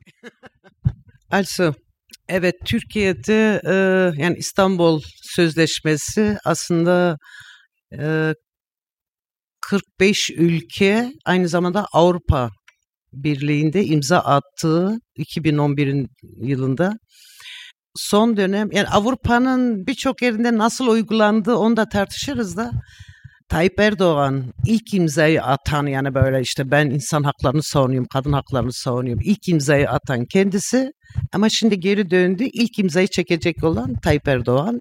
Yani bu ırkçı, faşist, İslam anlayışı işte e, İslam'da Osmanlı dönemine ta gidersek yani kadını bir daha eve kapatmak, köleleştirmek, kadını istediği şekilde harekete geçirmek. Jetzt zur Istanbul-Konvention. Die ist 2011 von 45 Ländern unterzeichnet worden, von, von vielen europäischen Ländern und der, der Tayyip Erdogan war einer der ersten der Unterzeichner. Aber jetzt zieht er, zieht er seine Unterzeichnung wieder zurück, oder beziehungsweise es wird diskutiert, dass er seine Unterzeichnung wieder zurückzieht und in, in, in seinem Plan das Osmanische Reich, also der Osmanis, nicht das Osmanische Reich, sondern der Osmanisierung. Da geht es darum, die Frauen zu Hause einzu, also die Frauen wieder ins Haus zu verweisen und sie zu Sklavinnen zu machen. Und das setzt, das wird umgesetzt mit dem Rückzug oder dazu ist ein Schritt notwendig, nämlich der Rückzug aus diesem, aus der Istanbul-Konvention. Son dönemde yani hepiniz de medyada gördüğünüz kadar gerçekten kadınlar her gün sokaktalar, her gün direnişteler. Biz bundan vazgeçmeyeceğiz. Biz bunun mücadelesini vereceğiz. Tabii Tayyip ne yapacak? Hatta AKP'li kadınlar bile buna karşı çıktı. Also in den, in den letzten Tagen, ihr habt das sicherlich in den Medien verfolgt, sind die Frauen immer wieder auf der Straße. Es gibt einen breiten Widerstand gegen den Rückzug aus der Istanbuler Konvention. Und es gibt sogar Widerstand von AKP-nahen Frauen daran. Ja. Ya yani diyeceğim bu kadar kadınlar bu konuda e, direnişlerini sergiliyorlar ama önemli olan e, biz de o kadınları desteklememiz için bizim de sokaklara çıkmamız lazım. Tabii aynı zamanda bu İstanbul Anlaşması Avusturya'da ne kadar hayat hakkı buldu bunu da ben fazla araştıramadım. Bilgim yok. Verirseniz iyi olur. Ben de öğrenmiş olurum. Okay, also damit da, äh, einerseits möchte ich das sagen, dass wir da auch irgendwie einen Widerstand setzen, dass wir einen Widerstand, dass Frauen gemeinsam einen Widerstand setzen sollen und zur gleichen Zeit möchte ich noch sagen, wie sehr das Istanbul, die Istanbul-Konvention in Österreich umgesetzt oder in Europa umgesetzt worden ist. Darüber weiß ich, das habe ich nicht näher recherchiert, aber möchte ich jetzt auch mal zur Diskussion stellen. Erkek egemen anlayışını yıksınlar. İnsanların insanca yaşaması için hep birlikte sokaklarda direnişte birlikte olalım. Söz kadınlara düşüyor. Kadınlar bunun mücadelesini vermeliler. Also um gegen das Patriarchat kämpf zu kämpfen, müssen wir alle gemeinsam kämpfen und das Wort liegt bei den Frauen. Vielen Dank an das Podium. Ähm, ich wäre bei meiner letzten Frage ähm, für heute angelangt. Bevor ähm, wir in die Publikumsdiskussion gehen, die Spoiler vermutlich zwei Fragen beinhalten wird, möchte ich gerne überleiten äh, zu einer Arbeitsgruppe, die sich gebildet hat innerhalb der Plattform Radikale Linke, die sich mit Männergewalt auseinandersetzt. Einfach nur ein kurzes Statement hier nochmal. Also hallo auch von mir. Ich bin von der Arbeitsgruppe Feministischer Streik eben aus der Plattform. Und diese Arbeitsgruppe hat sich schon vor den Angriffen äh, im 10. Bezirk gegründet. Ähm, und der feministische Streik hat es ausgehend von Lateinamerika eben ganz stark durch die Politisierung von Männergewalt oder auch Femiziden, wie ihr es schon genannt habt, ähm, irgendwie stattgefunden. Und deswegen ist es natürlich ein Thema, mit dem wir uns auch auseinandersetzen. Äh, ganz kurz, äh, möchte ich euch erzählen, was wir aktuell so machen. Ähm, weil das jetzt schon öfters gefallen ist, der Begriff Femizid, ich weiß nicht, ob das jedem im Raum ähm, so ein geläufiger Begriff ist, das ist, der benennt die vergeschlechtlichte Dimension von eben Gewalt beziehungsweise der Tötung, der Tötung von Frauen aufgrund ihrer gesellschaftlichen Position als Frau. Und da geht es nicht nur um eine so ähm, personelle Tötung, sondern auch seitens des Staates. Genau, also es geht da um eine Benennung und in Lateinamerika ähm, ist es auch schon in Strafgesetzbüchern integriert, aber die Benennung ist natürlich, so wie vieles, was wir in dieser AG benennen wollen, äh, nicht das Ziel unserer politischen befreiten Gesellschaft, sondern ein Mittel zur Politisierung. Genau. Und auf der Suche eben als AG ähm, nach Praxisformen, die es in Wien schon gibt und die sie mit Femiziden oder Männergewalt auseinandersetzen, sind wir auf die Kundgebungen ähm, von der Europäischen Frauensolidarität gestoßen, die es eben seit Frühjahr, glaube ich, gibt gegen Gewalt. Und dann kamen aber schon mit der Auseinandersetzung um Corona die Angriffe im 10. und es ist ein bisschen zu einer, sind Kontakte entstanden, auch mit unserer AG. Und anschließend dann die Angriffe eben gab es zwar die gemeinsame Demonstrationen zum Thema Männergewalt, wo ihr vielleicht auch wart, um nochmal explizit darauf zu verweisen, dass eben ein Angriff auf äh, Feministinnen war an den besagten Tagen und auch als Solidarisierung mit den türkischen und kurdischen feministischen Gruppen weil wir eben mitbekommen haben, dass das Framing als äh, faschistisches oder antifeministischer Angriff eben etwas verloren gegangen ist in der Auseinandersetzung. Genau. Und aus äh, AG-Perspektive ähm, sind wir aber davon überzeugt, dass viel mehr äh, Auseinandersetzung mit Männergewalt und Femiziden äh, aus einer transnationalen und eben auch antinationalen Perspektive braucht, wie du schon als möglicher Konfliktpunkt angesprochen hast. Aber viel wichtiger ist wahrscheinlich die ähm, Verknüpfung der verschiedenen Kämpfe, die dazu gerade stattfinden und dies sowohl schafft, äh, die kontextspezifischen Angriffe eben auf Feministinnen in der Türkei zum Beispiel zu benennen, aber auch eine Benennung dieser Gewalt hier in dieser bürgerlich-kapitalistischen Gesellschaft, wie wir sie gerade kennen.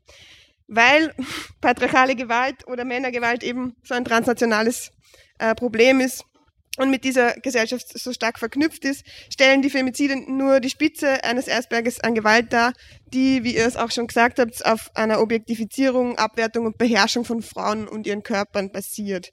Und die basiert in den Haushalten in der bürgerlichen Kleinfamilie und die Verdrängung ins Private macht es noch schwieriger, darüber zu sprechen und das zu politisieren. Genau. Und nur noch ganz kurz, wir finden es auch total wichtig, in unserer, aus unserer Politisierung heraus ähm, von patriarchaler Gewalt nicht nur eine gesellschaftliche Binarität, so wie du das wahrscheinlich auch schon ein bisschen angesprochen hast, Mann, äh, Täter und Frau Opfer zu reproduzieren, sondern patriarchale Gewalt ist komplex und betrifft verschiedene Personen aufgrund ihrer Position und vor allem auch Transpersonen und Queers auf irgendwie spezifische Weise und auch Rassismus, sondern eben auch äh, Rassismus und Klassenverhältnisse machen die Politisierung noch viel komplexer. Ähm, einen zentralen Aspekt, der in der Arbeitsgruppe wichtig ist ähm, und der schon viel diskutiert wird, ist die Externalisierung von Gewalt an das migrantische andere. Und deswegen ist uns auch wichtig, dass wir diese Kämpfe, nicht auch die feministischen Kämpfe gegen Gewalt äh, externalisieren, sondern irgendwie ähm, als feministische oder Kämpfe in der Diaspora irgendwie geführt werden zu lassen, sondern irgendwie Formen zu finden, über diese Perspektiven nachzudenken und diese auch lokal hier in Wien zu verbinden. Ähm, aktuell haben wir zweimal, wenn ein Femizid passiert ist, eben zu einer Kundgebung am Karlsplatz aufgerufen, woraus äh, kämpferische Spontandemos entstanden. Und gemeinsam mit der Frauensolidarität Europa waren wir da unter anderem auf der Straße. Und diese Politisierung ist aber immer noch in einer sehr reaktiven Haltung. Also immer wenn ein Femizid passiert, reagieren wir. Und unter anderem aus, aufgrund dessen planen wir uns längerfristig einen Ort zu nehmen und einen Platz einzunehmen, wo ähm, Einzelpersonen und Gruppen immer hinkommen, um über Männergewalt und Femizide aus antikapitalistischer und transnationaler Perspektive zu, zu sprechen und die irgendwie zu politisieren. Genau, also es geht uns darum, Formen zu finden, diese Gewalt ähm, kollektiv politisch zu bearbeiten und auch kollektiv zu trauern und auch gemeinsam zu gedenken und vor allem kollektiv wütend zu sein. Und um dagegen zu kämpfen, braucht es aus unserer Perspektive der AG eine starke oder viele verschiedene kämpferische feministische Aktivismen. Und wir hoffen, mit einer Raum- oder mit so einer Platzumbenennung in einen gemeinsamen Prozess zu kommen, wo verschiedene Feminismen miteinander diskutiert werden können. Und das ist hiermit eine Einladung an alle Feministinnen, diesen Kampf weiterzuführen und auch gemeinsam zu diskutieren.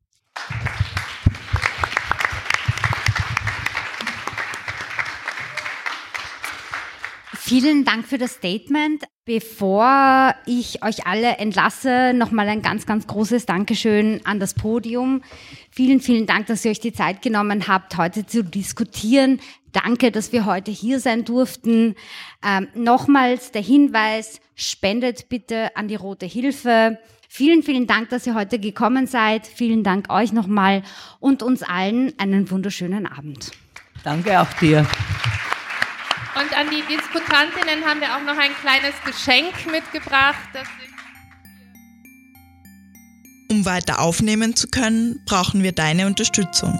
Werde jetzt Fördermitglied oder spende an uns. Schon 5 Euro helfen enorm.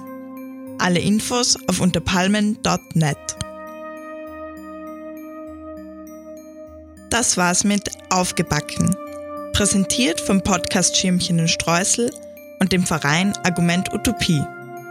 Du möchtest auch deine Veranstaltung von uns aufzeichnen und veröffentlichen lassen? Dann schreib uns über Instagram, Telegram oder per Mail.